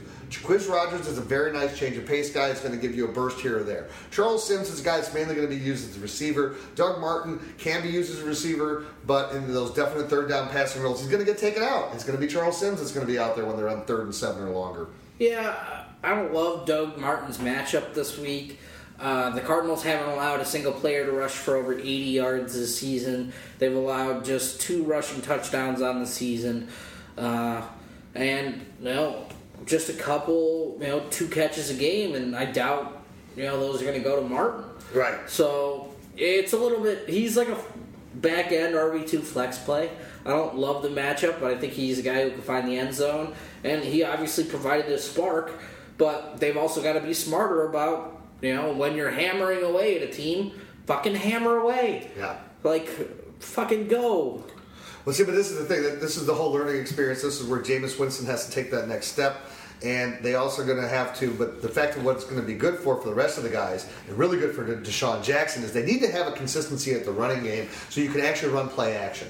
And they have not been able to effectively run play action up until now. Martin shows a game. So now maybe in this game they can maybe get a safety to take a bite if they've been running the ball hard. And then, but you got to commit to it, right? And you got to stick with it so that you can actually make the play action work. Wow, I like it. Uh, it's like uh, Speedfire there, Houdini. I'm, Well uh, yeah, Should talking we- fast. Should we go over to uh, the Cardinal side of the ball? Adrian Peterson is probably going to get a ton of t- opportunities this week just because he's a new toy, but I don't know if it's going to really do anything. What do you think? I'm not like their their line's awful. Awful. Every time AP's in the game, you know, out of under center, you know it's going to be a run play. Like, what good is going to do that? Like, It's going to be this. You know what I like to do to her? Something I call a dirty fuzzy. That's what you're going to get if you if you play him. You're going to get a dirty Fozzie. look, Fool's I- gold. I, I, it is. It, it, it- and look, and who would have thought if you would have said five years ago? Just wait. There's going to be a team that's going to have both Adrian Peterson and CJ2K in the same backfield. How sick would that be? Yeah, it's pretty sick, but it's, It's- not it- sick in the way that you want it to be. yeah, it's sick because you dropped Chris Johnson, you cut him from the team, and then you gave Adrian Peterson his number after you tw- after he tweeted that Adrian Peterson needs more carries. Like, Wait, that, so he, they cut Oh, Johnson. they cut, I didn't know they cut Johnson. Oh, I yeah. saw him wearing 20. I thought that that was like photoshopped. And so he's uh, wearing Chris Johnson's number. Oh, yeah. my goodness. got cut, bro. Sorry about it. The person who I like this for, though, it's still Andre Ellington. Andre Ellington is the guy that's going to benefit in this backfield. Peterson holds no ability to get the catches, so when they need that, they're going to have Ellington out there. He'll be used when Peterson's on the field, and they'll be able to split him out as a receiver as well. So, um, you know, as far as the airbacks go, and as far as in PPR leagues, I'm. I think that this one, now that they cut Johnson, I think that that really becomes a boon for Andre Ellington. He's getting the ops. No, I mean it's not a boom. It's the same. Like we know his role. Not a boom, a boon. Uh, uh, what's the difference? A boon is, Boon is- is- it means it's, it's, a, it's a good omen to his to his to his potential. But what's the difference? Like nothing. not, I'm not calling it a boon because it's not a boon. It means that he might get an extra two or three No. looks a game. Zero things have changed for Andre Ellington. What's Oh, the there's You say tomato. There say is tomato. zero difference between Adrian Peterson at this stage of his career than Chris Johnson at this age of his career. Yeah, except that Chris Johnson thing. is With better the than use- Adrian Peterson. Danny knows, knows play. Maybe for right now, the boon or the boom comes in the fact that Adrian Peterson has a limited knowledge of the of the playbook, and they're gonna not they're gonna not make him look stupid by oh, by. Let's hope it doesn't look the like fire. the reverse of Boone and he doesn't end up looking like a noob. Wine Dini, love it. um, I love Box of Wine Day here at the Pyro Podcast. How, how you doing? I, I haven't talked to you in forever. All right, dude. Stag Party, go go tell us about some of these wide receivers: Larry Fitzgerald, Jaron, Jay Jay. Not The I said J- I said so many Stag Party. J's. I said know. Stag I'm Party just saying, you get all the J's. because you have talked to us in a while. I'm done. all right, all right. You can play them all. They're all sort of flex plays except for Larry, who's locked in as like a top 20 wide receiver. Uh, John Brown, Jaron Brown, J.J. Nelson.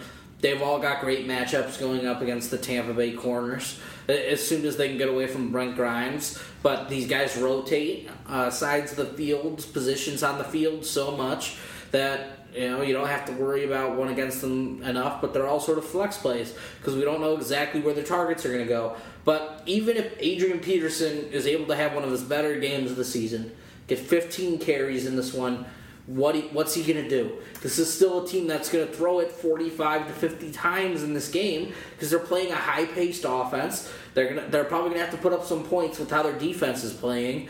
Um, everything you want out of the pass catchers, you can sort of get against this Tampa Bay team. One, th- one thing that you'll get if you if you did hold on to Adrian Peterson though is a guy who's getting what five, four, six carries with uh, uh, uh, with New Orleans. He'll get twelve. Well, the, they're the highest. Pa- uh, Arizona's the highest passing. Rating. Right, but they pass more than any other team. Chris Johnson got 12 carries on a weekly basis. If you're looking at where Adrian Peterson was, they're not going to give Adrian Peterson 20 carries in this offense. Yeah. But They might. I think they really Really? want to. You think they want to? They are what passing at seventy-one percent of the time.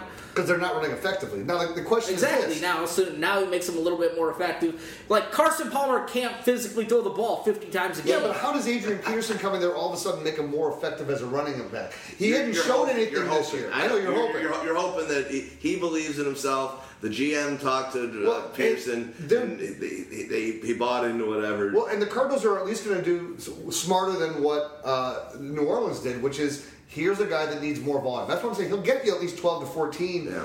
But will those 20 game carries come? It's only going to come if he's actually starts being effective. If he's running 12 carries and he's doing a Chris Johnson 12 for 41, he's not going to continue to. He's not going to get any more than the 12. And obviously, we're trying to keep it to as much as possible talking about week six. But I read this week that they're thinking that David Johnson could be back by Thanksgiving. Thanksgiving, yeah. Thanksgiving in fantasy football is in a blink of an eye. Four weeks, It's, five yeah, weeks, yeah. It's like it, it, it, the, the, the fall and the season moves by so quickly that like then when he comes back, what Adrian Peterson's just going to be another headache that's going to demand the ball and want the ball, but you've got the best running back in the team. He can't demand it when it's in the league on your team. He can do that when it's Alvin Kamara and Mark Yeah. Ingram. He cannot do it when it's David Johnson. there. Can't do it. Uh, all right, you got anything else you want to talk about? Uh, tight ends or uh, the wide receivers or No. Carson? Stag party? uh, no. No. Okay. Uh, we will go to the Rams at the Jaguars. What used to be one of the Dudleyest games ever now shows uh, a potent offense. Uh, kind of potent offenses and defenses on both sides. So uh, let's start with the Rams. Um, what do we think can happen there with Mr. Goff? And is uh, I think Gurley had his worst game of the season last week, right? Is he going to bounce back? It was a tough one. I think he's going to have another tougher matchup this week. You don't think so? You think he runs The Jaguars are fucking awful against the run. They can play the pass. Yeah, they are literally the worst team against the run in the league. Like Why, start, start Todd Gurley. Like Well, we're not saying he wouldn't start him, but yeah. Yeah, I mean, but like confidently start Todd Gurley against this team because you know who are you going to throw the ball to? Like if you you have to establish the run game against these Jacksonville Jaguars. Yeah. Uh, unfortunately, the Steelers tried playing it opposite. Tried playing, hey, let's try and air it out a little bit more. Let's try and only give Le'Veon Bell 15 carries when he had should have had 25 to 30. Yeah, didn't he say a week ago? He's like, oh, he's gonna have 30 carries, no problem. And then they they went the air attack, and look what happened. Big Big Ben. I'm not sure I got any more. at Well, that's, five but that's the other thing I'm, I'm saying too, though. I was watching that game. Le'Veon Bell wasn't great. He had a 15 yard run. He had 15 carries for 47 yards on the game. You take out that 15, he had 14 carries for 28 yards. Okay, It's what like- of all the other running backs against him? I that's fine. It's- I understand, but Le'Veon Bell had just come off of that huge performance, you, you, it, and he he had and in, in the first quarter he did all of his damage, and then and then maybe it was game plan that changed or whatever, but they never got back to him, and then he was never effective again when they went back to him. So. Um, They'll feed the beast with Gurley. I think. They they should. Like there's nothing like you do not want to pass against this team. It's literally better to spike the ball than trying to throw against AJ Bouye and Jalen Ramsey. Right? Well, but this is the other thing too. That look at what uh, uh, uh, Goff has done as well. He's been in, in some tough games, right? Last week was a tough matchup, and he, he was he had a gutsy performance, got his team the win. Right? It wasn't a great fantasy day, but didn't they lose? I, they, they Oh, lost. oh, they oh, lost. they did. But it was like 12 But it came, it came back to the end though. It was it was down to the end. Yeah. He kept him in the game.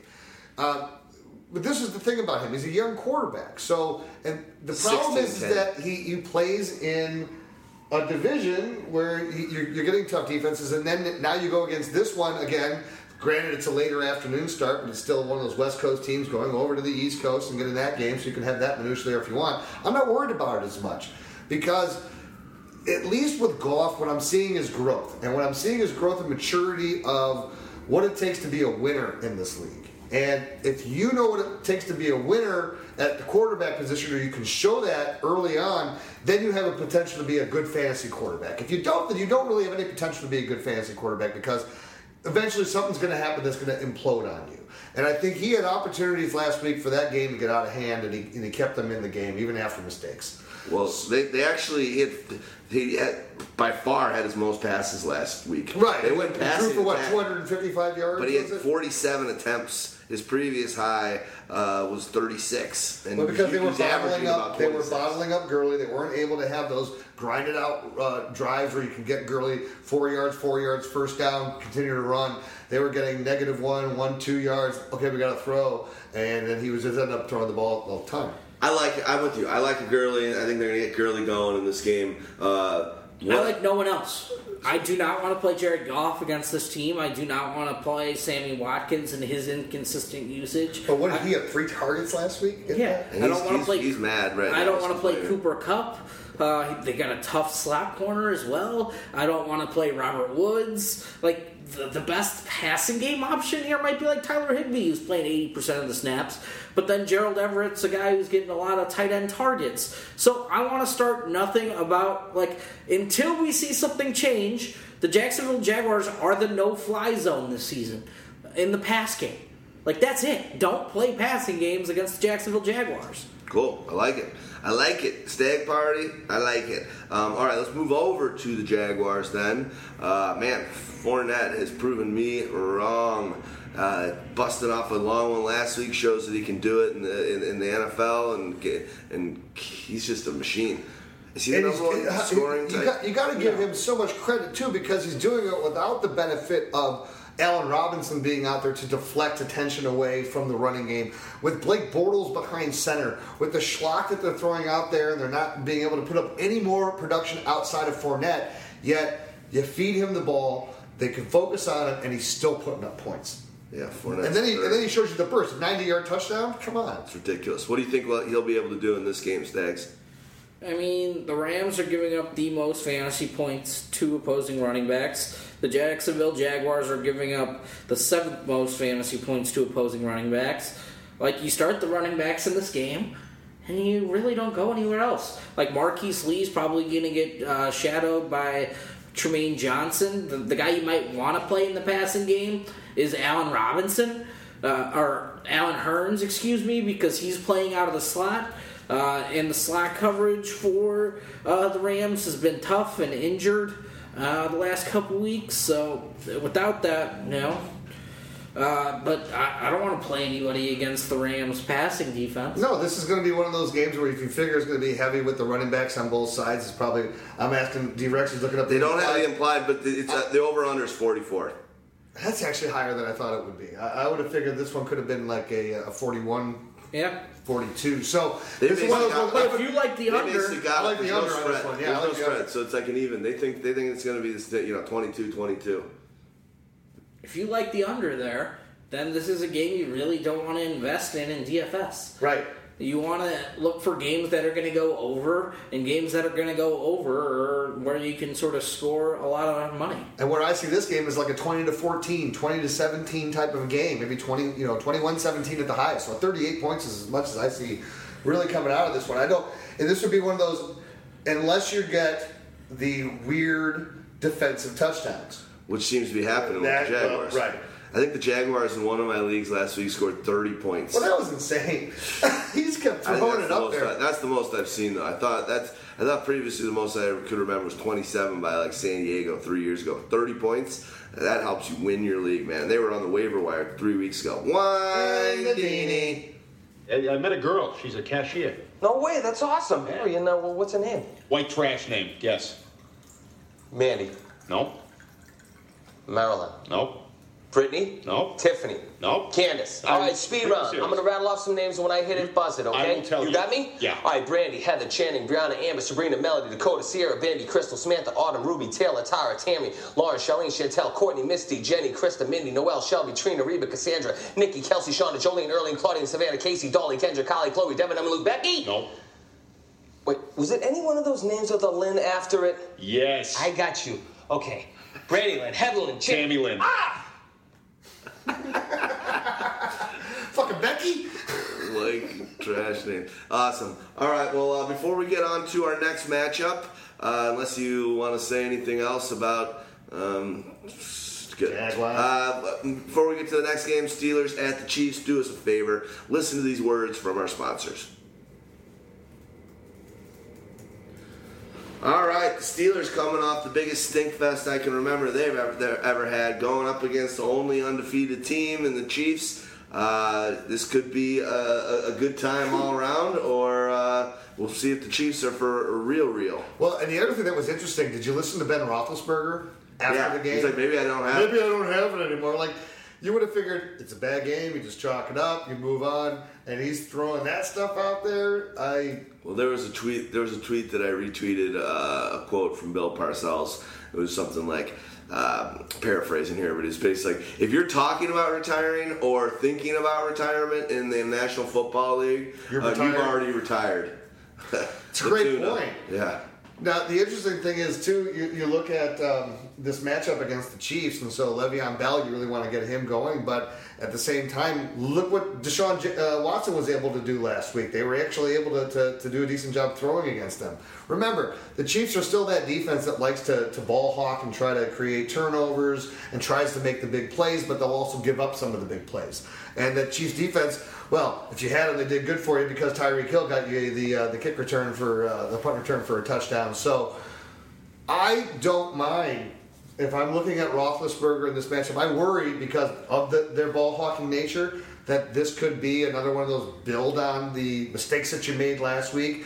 But it could also be one of those ones where you might get a fluke tip on a play that should have been intercepted and then it gets caught and, and run for a touchdown. So I, I kind of like to play the contrarian here and say that, you know what, it can't be as bad as it was last week. I'm not buying into it yet that all of a sudden Ben Roethlisberger can't play anymore. And, and I'm betting that they're going to have a couple decent uh, hits out here for some big passing plays. Last October, these two teams played.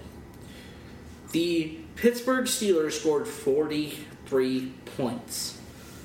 43 points.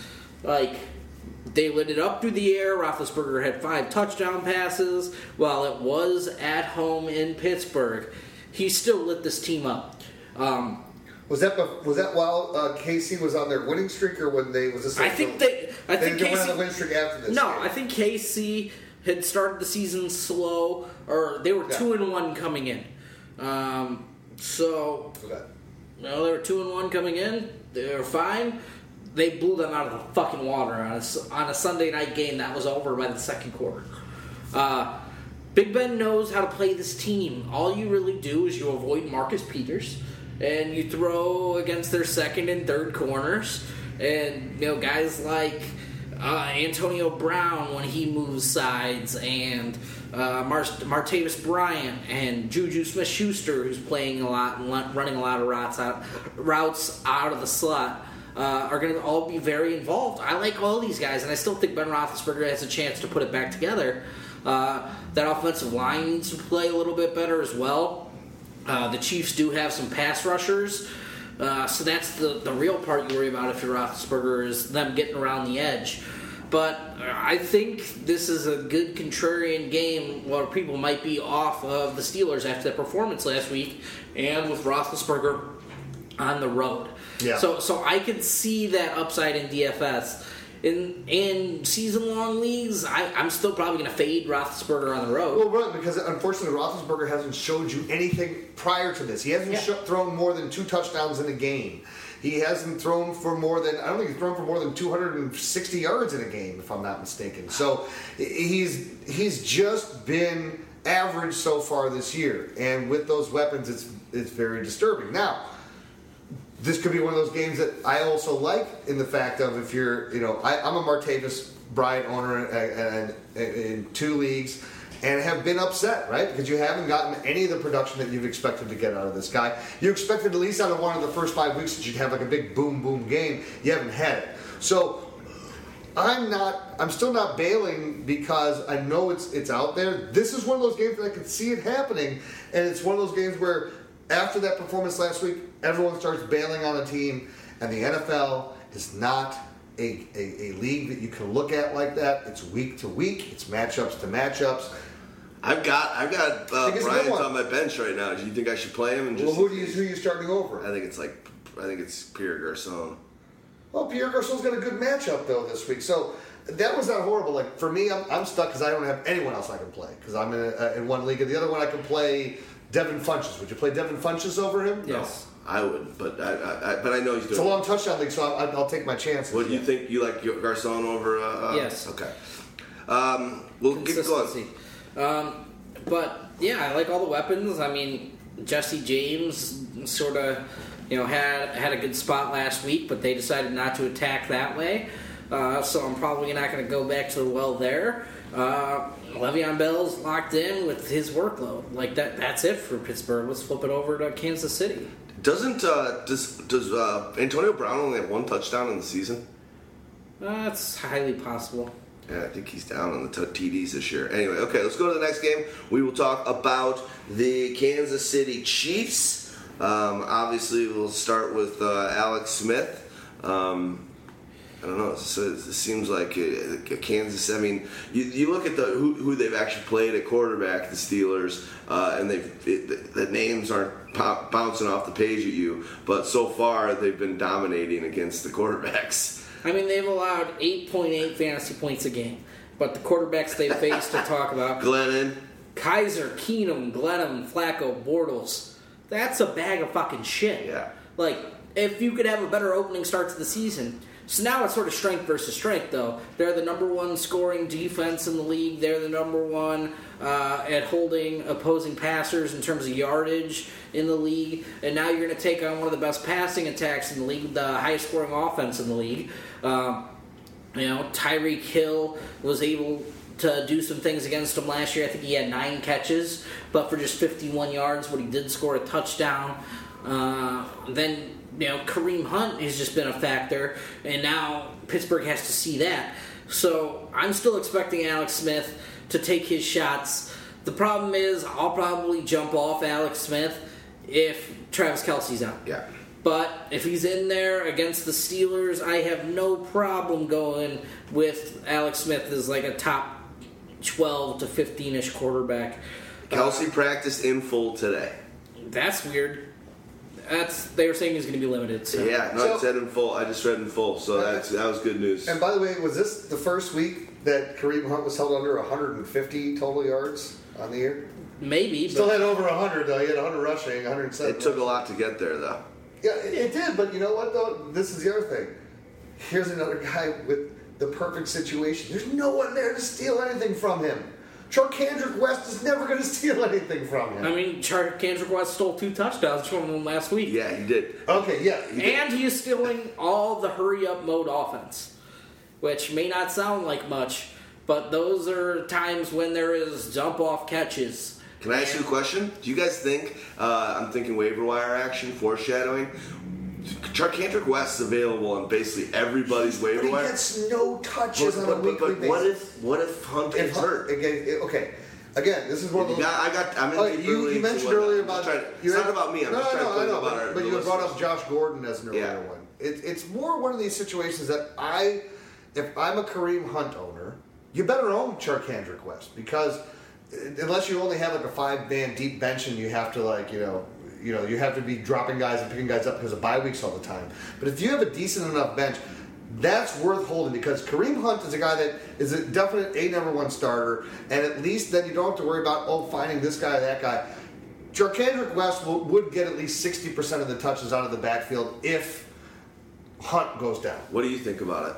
I think it's betting against yourself if you're a fucking Kareem Well, Hunt owner. I'm not a Kareem. I, I would do this in a non-Kareem Hunt league, but uh, again, do you think he, if it hunts, he's a rookie. I mean, you look at He's a him- rookie who's taking a lot of carries a lot right of now. carries, a lot of lot of run. Do you think if if Hunt goes down, do you think Charcandrick West is a good player that's worth? being no, I don't think he's a good player, but I think he's going to get volume. Up to become otherwise. fantasy RB two flex play. Yeah, like All right, all right, cool. That's just something to throw out there. I was looking at the waiver wire um, for my leagues and whatever, and I just saw Charcandrick West in two leagues sitting there. I'm like, God damn, he's the second guy. Just scored two touchdowns in a game that with Hunt playing, and if Hunt were to go down, holy crap, this guy. We've seen him do it before. I don't He know. did that Is that two I- years ago or, or did that last year that he started Hold on. dominating? Two touchdowns, three touches. I, I got you. I- I, I- got you. I'm just saying, It, I'm it- just it- saying. It, only really works if I know, goes I down. know. I don't want that to happen, Right. but if it happens But and I benefit from it, If you want to play, if you want to play futures bets, right, and and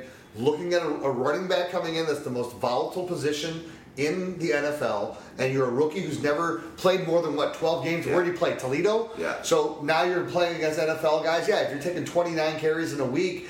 Every week, you're probably not going to be as effective toward the end of the year as you are right now. Yeah. Okay. Cool.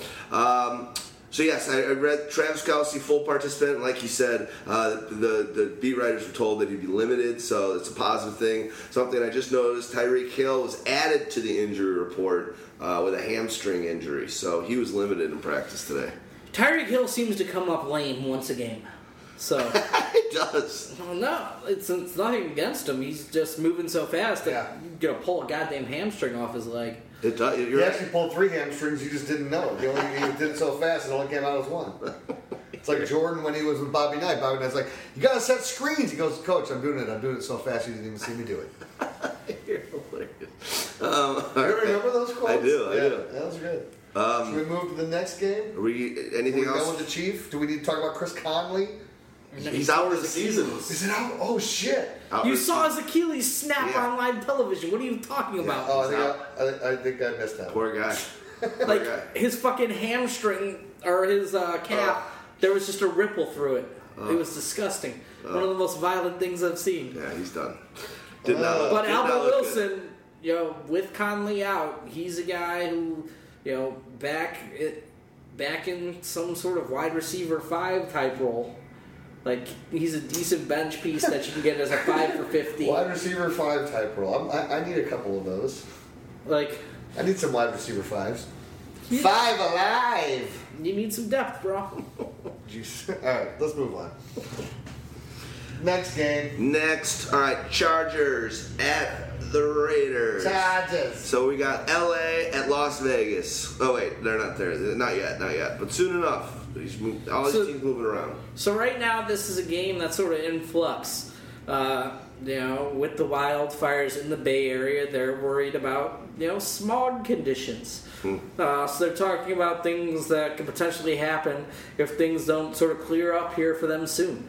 Because apparently there's so much smoke in the Bay Area that it just seems like it's constantly foggier than it even is. And that's not good for your lungs if you're playing sports. So where would where would they move to? You'd probably flip the home and home. It's a division opponent. Oh yeah, yeah, yeah. Good point. But- Um, But then you got the smog of LA. I don't think it gets much better. Um, interesting. Something that I read today is uh, Mike Williams might be playing. So his injured uh, his injured back is uh, is healed faster than I think any of us thought would, and uh, he's back for week six. Uh, you know, I think he'll be pretty limited. But is that something that interests you as a guy for moving forward? Maybe not for this game, but just for the season. Thinking No. you don't think Mike Williams, sixth overall pick? I, look, I, I think he has potential. I'm glad that they're getting him out there, but the problem is when you have Keenan Allen's still healthy, you have Tyrell Williams is healthy, you have Travis Benjamin, you have Dontrelle Inman. How many snaps is he really going to get? And even if you want to, Why the fuck did these guys draft him then? Well, I know. Well, draft because it's eventually because because Keenan, Allen- all these guys kept getting hurt, and they didn't have. Look, and Tyrell Williams exceeded expectations. So you're also playing best available at the time. Maybe what they were doing. I'm not gonna. I don't want to get into. Yeah, I don't know why they did it. But the situation is this: Let's say you're projecting four to five weeks down the road from now, which is why you would be picking him up. Do you see him all of a sudden with no injuries being a guy that's going to get eight to ten targets in a game? no. No. So there you go. No. All right, just wanted to put that out there. I was like, he's already playing. I knew they were thinking about it last week, and I'm like, Yeah, I was like, you're in I, a I'll wait dynasty until I see it. You're in a dynasty league and you want to be smart. Go ahead and make that play to hope for next year because who knows? You, you might have different wide receivers there. I think Keenan Allen's contract comes up, right? They No, just re-signed him. oh, they re-signed him. All right, he, you're, you're, Stags doesn't like. It. I don't like it. It- it's tough. I don't either, but it's just. But Well, I the, like the other Mike problem you have is that you got Philip Rivers. How many more years does he have left? I like Mike Williams. The problem is three next. Yeah. overall number of targets this year. Like, we, you didn't even mention Melvin Gordon in the past game. You didn't mention Hunter Henry or Antonio Gates when you listed Because off all Hunter Henry doesn't appear only about every other game. Well, now he just had his best game, right? Yep. Finally. Finally. But Hunter Henry's a guy that needs the ball more because he's their most efficient receiver. Uh, I don't know. I, Let's just go through Mike, the rest of the game. Mike Don't- Williams don't is a worry about it. I long, it- long, long shot to make an impact this season in fantasy. Fair enough. Uh, let's go to Mel. Let's go to Melvin Gordon. Lock him in. Lock Lock him him in. in. I love what he's doing right now. He's fourth. He's fourth right now, behind Fournette uh, in fantasy scoring, doing it all, passing game, uh, just killing it. So go on. So right now, you know, he's sort of, hey, squeaky wheel gets the grease. He got it last week. He's like, I'm not happy with the amount of touches I'm getting. They got him the touches, and it worked. But well, they lose that game, They- or they won? No, they lost. No, they, I think that was the first win of the season. Yeah, Oh, they won. They, They, won. they won against the Giants because they were playing the Giants. Yeah, but the the, the most encouraging thing, I'll let you go continue, is he finally was so productive in the receiving game. I mean, he's been productive in the Yeah. receiving Not that game last- productive. Two in the last two and- years. I mean, nobody's that productive in the receiving. Game. No, but game. he hadn't been that productive this season until this We had two touchdowns, so yeah, of course. But He had a seven but- for sixty-five earlier this year. Like he's always been productive in the receiving game. The problem is those touchdowns in the receiving game by running backs are fluky. Yeah. But now, oh, Hold on. He had seven for 65, but he also had five for 25, zero for zero, one for seven. what's that So- average out to? Three for thirty. Yeah, Which but, is- but when it comes That's in one forty-eight game, catches for a running when back. you had two games in a row before this game, though, where he had a total of one catch for seven yards, I'm telling you, it was nice to see him be a lot more active in the passing game and to be effective in it. All he right, hadn't been doesn't effective matter, since doesn't week two. matter. I mean, that, your seven for 65 is true, but that was three weeks ago. It doesn't matter. Let's. He, he had he had a good game. Let's see what he's doing this game. I'm not trying to fight it. I'm just saying, honesty, honesty. It's week to week in this in this league. Oakland Raiders play Melvin Gordon. Like Keenan Allen's locked in. You don't want anything against the corners. Uh, like there's no problems here for any of these players. The problem is Tyrell Williams and his lack of overall targets. And you know they're throwing the ball deeper to Travis Benjamin and giving him the deep shots and giving him the deep crossers. So it, it's tough to be a Tyrell Williams owner and start him confidently because half the routes he was excelling on last year are now going to Travis Benjamin. Uh, they're not really taking vertical shots to Tyrell Williams. Uh, like Travis Benjamin has more air yards than Tyrell Williams. All these things are like, what what the fuck's going on? So now, you know, if you add another player like Mike Williams to the mix, it could be even worse. Plus, when Hunter Henry's playing more, uh, and they're still playing Antonio Gates fifty percent of the snaps, you know, Tyrell's role is going to be switching out with Travis Benjamin, and it sucks. So you're, this offense is really between Melvin Gordon and Keenan Allen and Hunter Henry just because tight end's so thin right now. Uh, and Philip Rivers can get it going. Like Philip Rivers has Although been great. Hunter Henry has been a goddamn crapshoot because I was able to pick up Cameron Brate off the waivers before last week. I'm a Hunter Henry owner.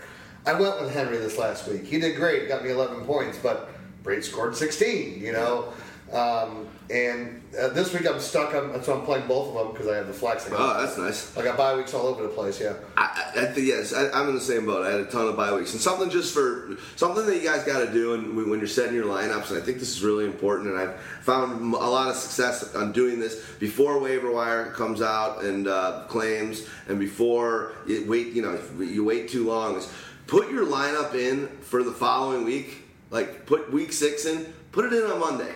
Know where your bye weeks are standing. Know which guys. Sometimes you sit there and you're like, oh, yeah, I know my team, and you, you you're looking on Sunday morning and you put the team. Oh shit! I didn't realize that five guys in my team are on bye, and now you're scrambling. You're trying to make some last minute pickups. Like important thing, people that I think do very well in fantasy football. Get your lineups in, set it right after the while you're watching Monday Night Football for the following week, because then you can make claims pickups based on needs. You can put your team in there and be like, oh, what am I missing? And if you got to do some little weird streaming like you're talking about with uh, playing two tight ends, it's better to know that. Four, five, six days in advance than Sunday morning, and you're sitting there. Oh shit! I got 20 minutes to get this done. Well, on top of that, like, or you get in a situation like me in a league where we start three wide receivers, you know, like the normal nine plus a flex. So it's a super flex. So it's not like uh, it's it's because you're starting ten. So you have you still have to start three wide receivers as well as a flex.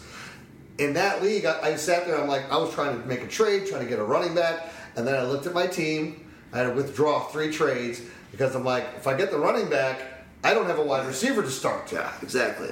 Get the thing done early, and it helps you so you're not last second shuffling and trying to figure it out. So that's just a little bit of uh, lineup week to week strategy there. Um, I think people tend to wait until the last minute because they think they've got everything set. Um, all right, are we good on that one? You got anything Going else? Going to the Raiders side. the Raiders. Um, well, Derek Carr's supposed to play.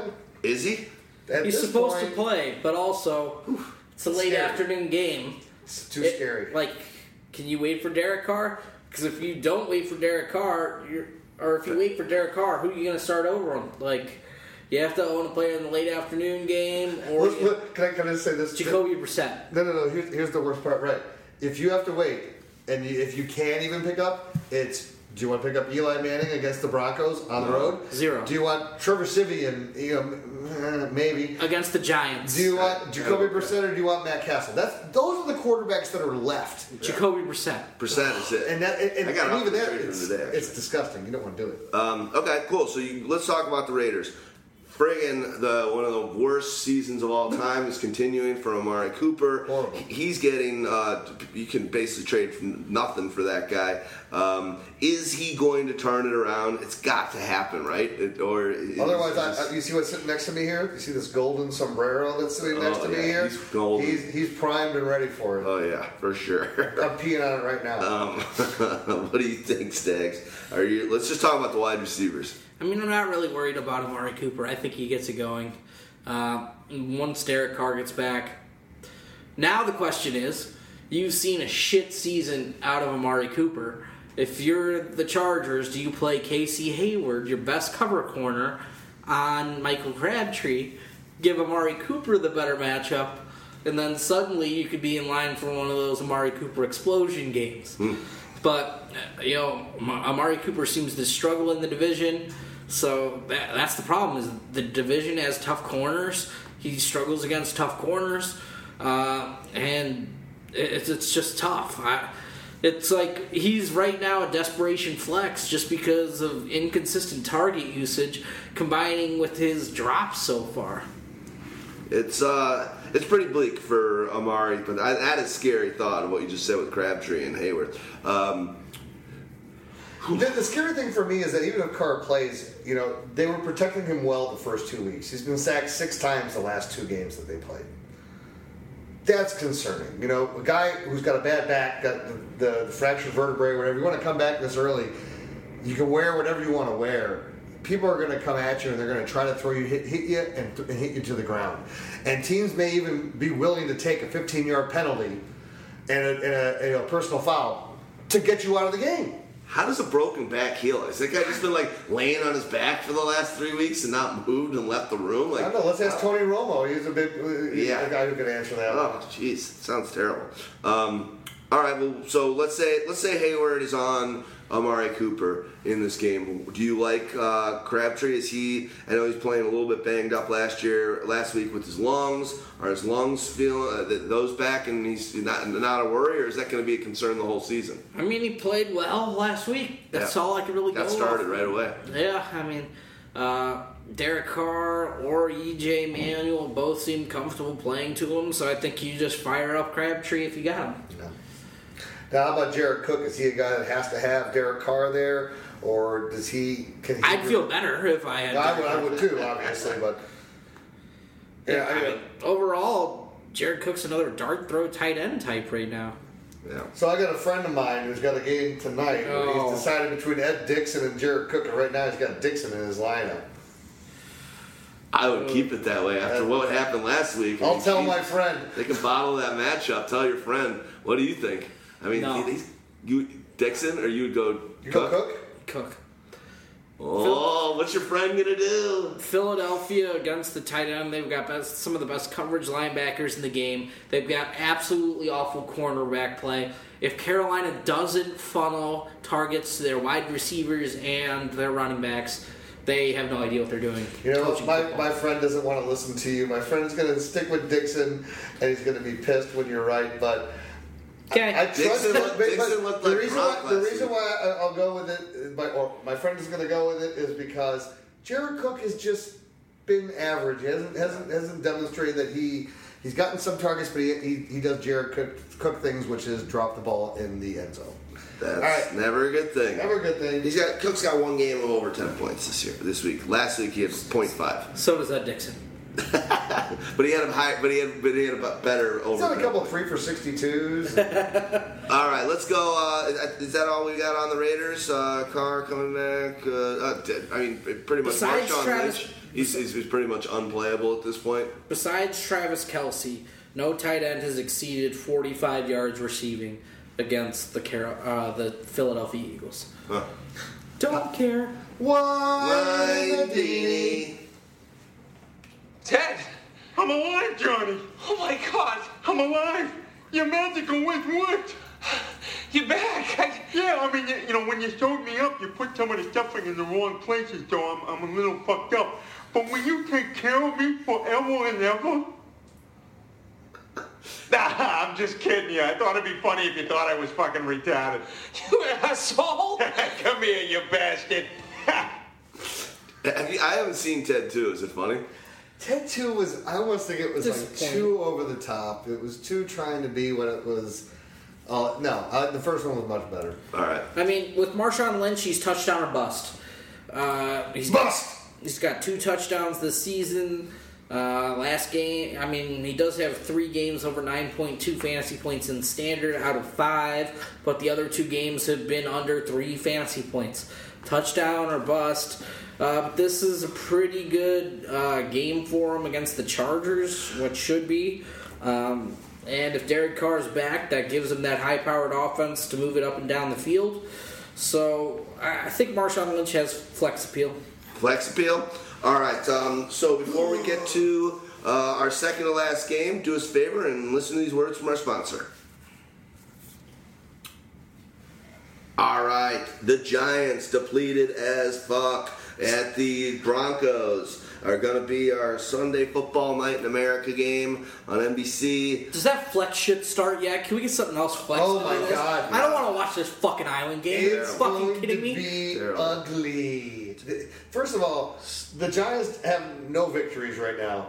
They will have no victories after this week as well. Not a chance. Uh, Eli Manning, I had to start him in a, in a desperation play, and I made a move last night. I picked up Brian Hoyer. I'm so happy I got him instead of Eli for this week because Dak was on the Who's bye. who's he throwing to? It's Nobody. practice squad. I did pick up Roger Lewis in two leagues, so I- Roger Lewis, Tavarres King, uh, Evan Engram. I mean, Evan, Evan Engram's the guy all- yeah, was he's the locked guy. in. But if you're the Denver Broncos, you see this. Yeah.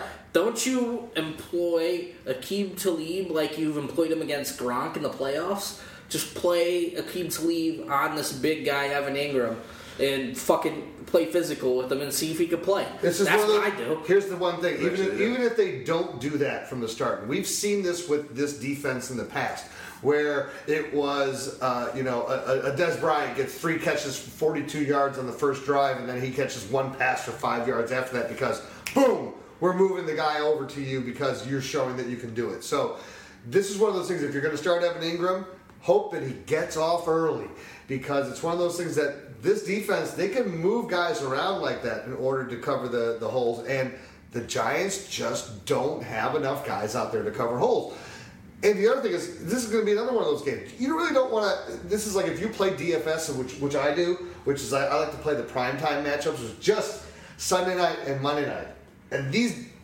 players are horrible. So it's about who can you find. It's not like you're like, okay, everyone's going to start this guy, and I got to. I almost in this game go away from all of the main guys and just go, who are the other guys? Because it's going to be one of these motherfuckers that's going to go off. Hmm.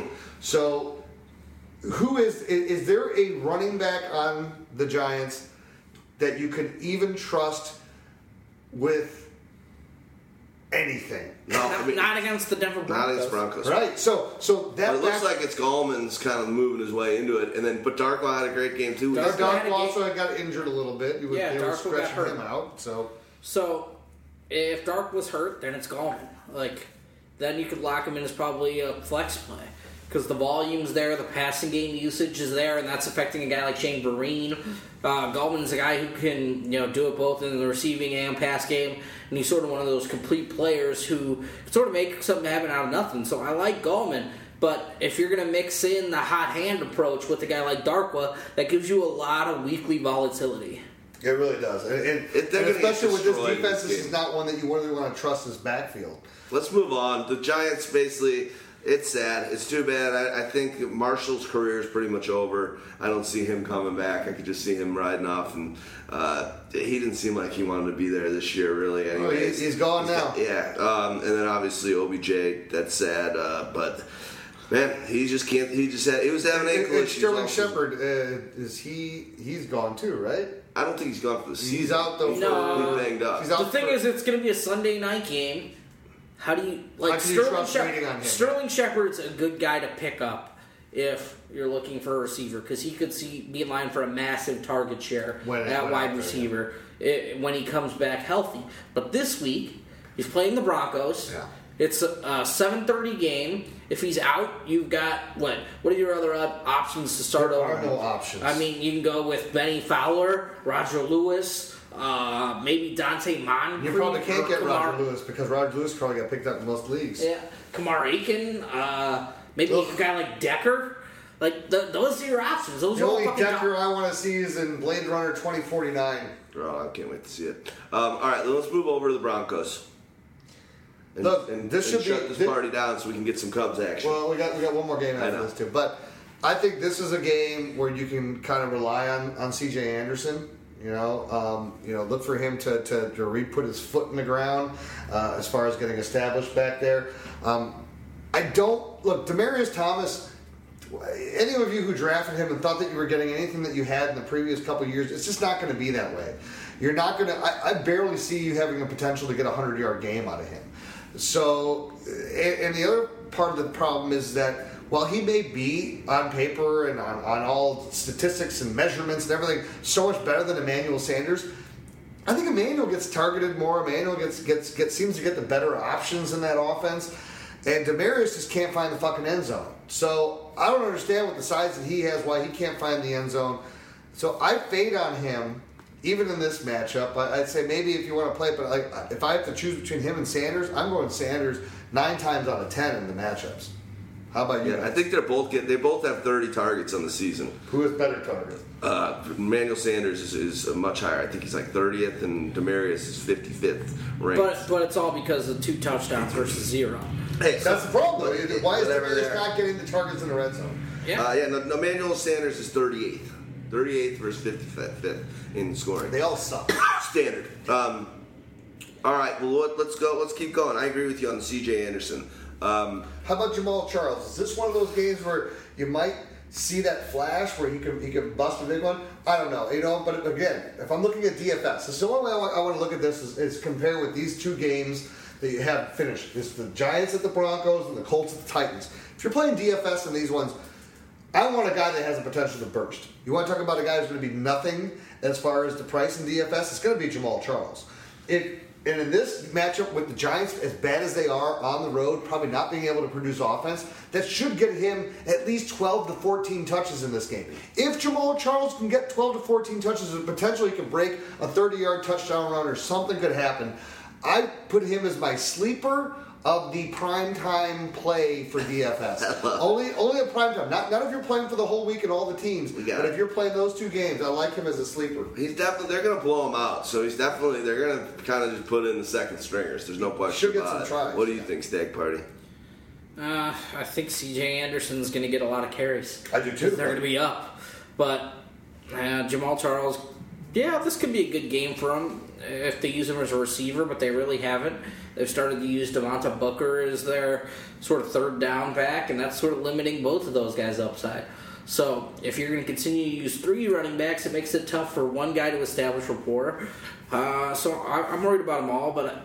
I think if they could get him 10 touches, this could be a game where he could still show that athleticism to the outside. Yeah, I just think because of how poor I figure. Look, the Giants have no running game. They got no passing game. They got nobody there. It's on the road. Denver should have about 40 minutes of possession time in this game. Uh, let's be, that's on the aggressive side. Let's say conservatively 35 minutes. They're going to have this field turned. They're going to be able to control the clock. All right. Anything else we want to talk about on the Broncos? Uh, it's it's a pretty good matchup for their tight end if you can figure out which one's their tight end.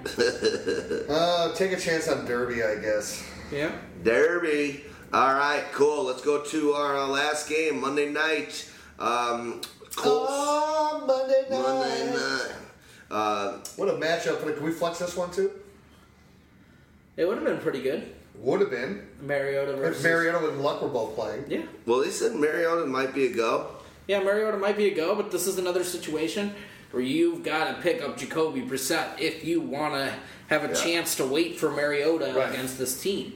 I mean, Indy's been playing very, very stout against the run games, and that makes you scared for a guy like DeMarco Murray, and even more scared for a guy like Derrick Henry, who hasn't been getting the touches. Um, and and that that's the problem. Now you're going to expect Matt Cassel to throw, and if you waited around for a guy like Rishard Matthews, who's really the only receiver I'd want to start, it's tough if Mariota's not in there. You're going to feel like you have no fucking hope with Matt Cassel. When's uh well one thing on, on snap count, sorry to interrupt you, uh, Houdini. Uh, snap counts, Henry only had eleven last week. And that's to forty nine of of Murray. That just is not what we were thinking going Well, into this let's season. start with the Colts, though. Okay. I mean I think we were just I was just No, I, I, I, gloriously but, doing that. I, I mean, okay, I- I'll, I'll go with go ahead, that. go too, ahead, but let's, go let's hold Yeah. that. Let's hold that because when you look at the Colts, if you you talk about we said Jacoby Brissett is the guy of all these four that I probably would want at quarterback, just because of the ability that he has to, to, to run with his legs. Also, the fact that you know what. The more that he's playing, he's starting to get a little bit more rapport going, especially with uh, T.Y. Hilton. Yeah. And T.Y. Hilton, whoop, finally had his game. He, he that game seven for one seventy seven, even though he didn't find the end zone. That probably keeps him off of bitch slap in the next installment right there. Um, so uh, that- T.Y. Hilton's a top 10 receiver right now. Well, be- T.Y. Hilton is averaging more receiving yards per nine. game than he did last year when he led the league in receiving yards, and he hasn't played a single game with Andrew Luck. And he's only he's only like a point behind Davante Hey, Adams. who's his seven- first four weeks, if you look at him, he still deserved to be on the bitch slap. So I'm just going to tell you what. And I gave him the motivational bitch slap, and the motivation has worked. It worked. He ain't coming back. So I like him, and the, thing that I really like, and I know that, that D Rex really likes, is that we're finally getting the Mac attack. And look, this kid is dynamic.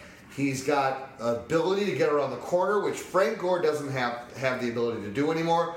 We talked about it earlier. Who was it that you said, would you stop running Jerick McKinnon up the goddamn middle and just give him the ball and send him outside?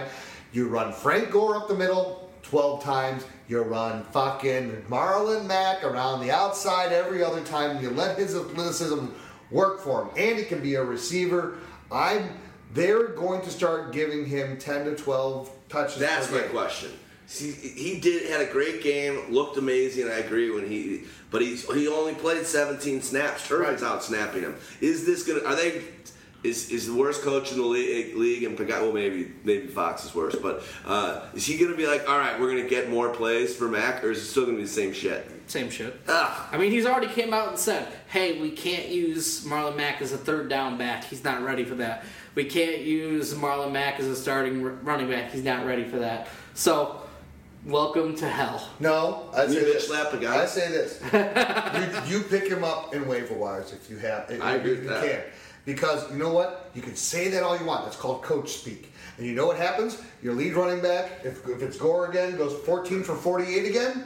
You're not going to keep giving him the ball. They are though. They've seem- proven they that. seem loyal to it. He had a long run of 16, and then he gets a bunch of nothing. But the problem is this: is that when you start to see flashes, and there are so many young running backs that are out there flashing and doing things, and when you compare, let's let's even compare a guy that's gotten a lot more looks than Marlon Mack that hasn't done anything with him, Samaje Perine. Yeah. Well, Perine looks like shit, but they're still giving him the fucking ball. At They have this no point in other time, choice. what, what's the Colts record? Is the Colts going anywhere this year? Colts are two and three. They're lucky to even be. Maybe they have a chance to compete because if luck comes back and whatever. But if you really want to compete, you need playmakers that are able to draw defenders away. And and uh, I, I love Frank Gore, but Frank Gore's not that guy anymore. You need a dynamic so. player out of the backfield that can, if he can show up as a receiver. That's what he hasn't been able to do yet. He can show up, that he can. He's not a good pass receiver. block. I know, I know, but if he can, if he can add that to his repertoire, Yeah. Let's he see- has let's that see that. ability in space to make guys miss. Let's pick Yeah. him up. I agree with that. I've got. Him, I think I've got him on every one of my teams. I do a lot of rookie leagues. We're pl- we're probably going to have to play him in our blog talk radio 14 man league this year, um, this week, Mac. But right now, it's just not getting enough. To, he's just not getting enough opportunities in the field. So let's keep an eye on that. Hopefully, they're smart enough to change that a little bit. The thing is, Chuck Pagano's a fucking idiot. He's an idiot. He's so worst. I mean, what? Like, it could be coach speak, but when your coach consistently makes bad decisions, Yeah. is it coach speak? He's an like that's just a, like he's an idiot. He's an idiot. Remember, he, he, he cost Mac a touchdown earlier. Was that week one or two? Week one. Didn't, didn't even re- replay the friggin' uh, an obvious call and rushed up to the line, and they ended up getting a fucking field goal. Total idiots. Um, all right, let's talk about anything else in that Brissett. I think we you kind of like in this matchup. I like him a lot in this quarterback. I like T.Y. Hilton. I mean, Kamar Aiken's consistently out snapping and out targeting Donte Moncrief. So until Donte Moncrief gets Andrew Luck back and gets a consistent offense to where he can get in the red zone, he's done. Jack Doyle, like he's coming off that concussion, but we're not going to know till late if he's back in the lineup. But Coach Chuck Pagano's just an idiot, so does it matter? Is Luck practicing? Is there a timetable for Luck's return? I'd have to say it's going to be close to after the bye week, maybe. But they're saying it could be next week after a Monday night game. Okay. That's exciting. If that guy's available on the waiver wire for whatever weird reason, uh, maybe now's the time to grab him. Uh, all right, let's move over to then that uh, Tennessee side. What are the odds, uh, percentage wise, that Mar- Mariota plays this game? You think? Fitty fitty. God. Um, and then I I mean, you won't know more until Saturday on Mariota. Yeah. So Saturday, when they release the Monday night practice reports, if there's a Q on them, you've got to own Brissett if you even think about starting. Right, because you're screwed otherwise. I mean, otherwise you, you got nothing. I don't know. Um, let's. Uh, I Unless was you want to go with Matt Cassel, which is could be Ooh. which could be less than nothing. I'd rather castle my uh, my my uh, king in uh, chest than play Cancel Matt your Castle. subscription to uh, whatever. I'll your, cancel anything besides playing that Castle. Uh, the thing I was saying earlier, Murray 49 snaps, uh, Derrick Henry getting 11. That's not what we thought was going to happen, really. Uh, uh, it's just, I almost feel like they should trade Henry. They could trade high. They could trade him high and get get get some value. Yeah, but they just- also realize that he'll be, Murray. he'll be their guy after Murray's gone. It's like when you when you've got Demarco Murray, who is a workhorse back. Would you agree? Oh, awesome. So you had Derrick Henry, who is also potentially a workhorse back, and what they've been able to do with Henry is get him adjusted to the NFL without having to really trust him. Hmm. And so it's one of those things that you're, you're, you're grooming, you're grooming, you're setting him up because you know that when Murray's contract's up, which I believe is after this year, I don't know. Or it might be one more year, but you, I think it's after this year you can actually kind of cut him without it hurting you too bad. Then you can hand it over to Derrick Henry. So and if you're in dynasty leagues, it's one of those ones. Don't be afraid of that one because he's a he is a truck, man.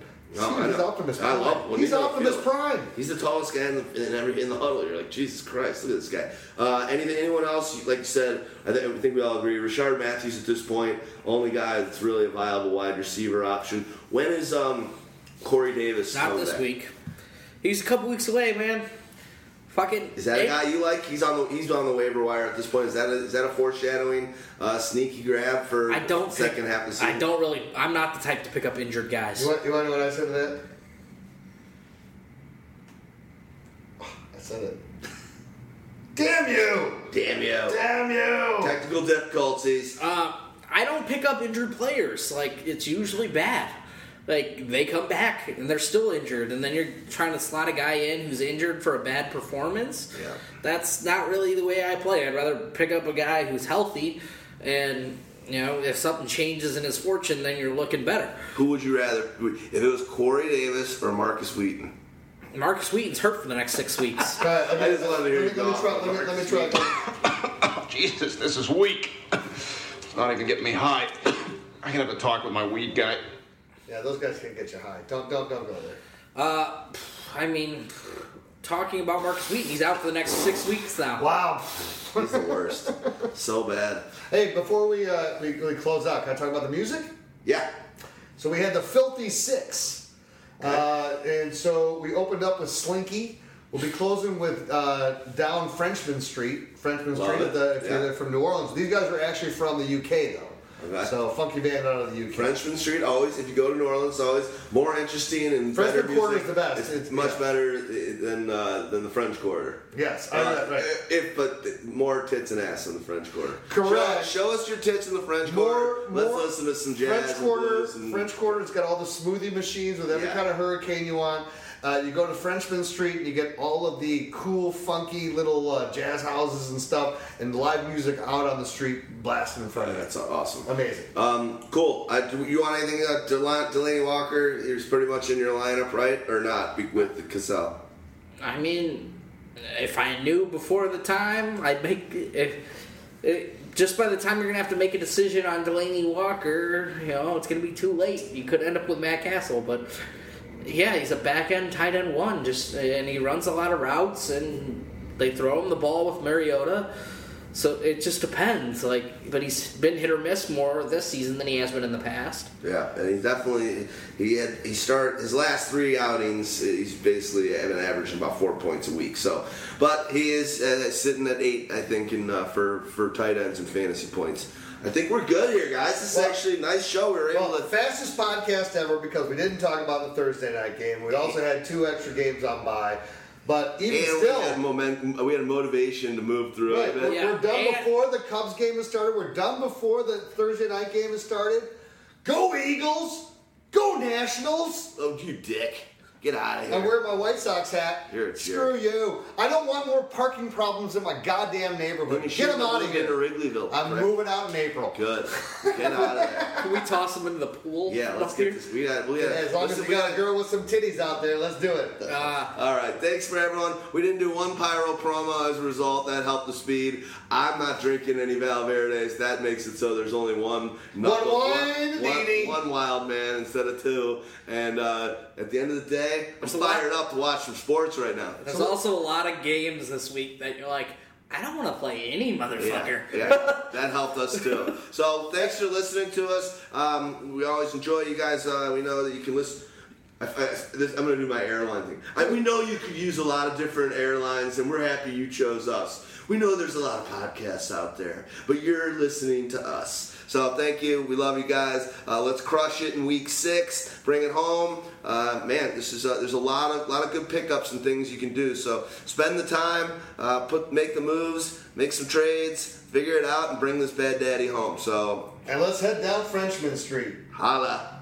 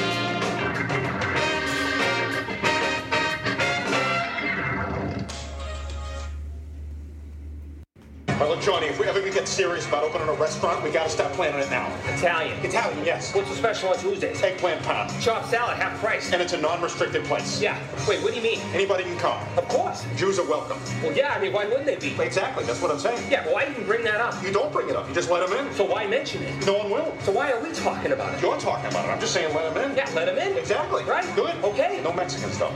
Sometimes you're crazy.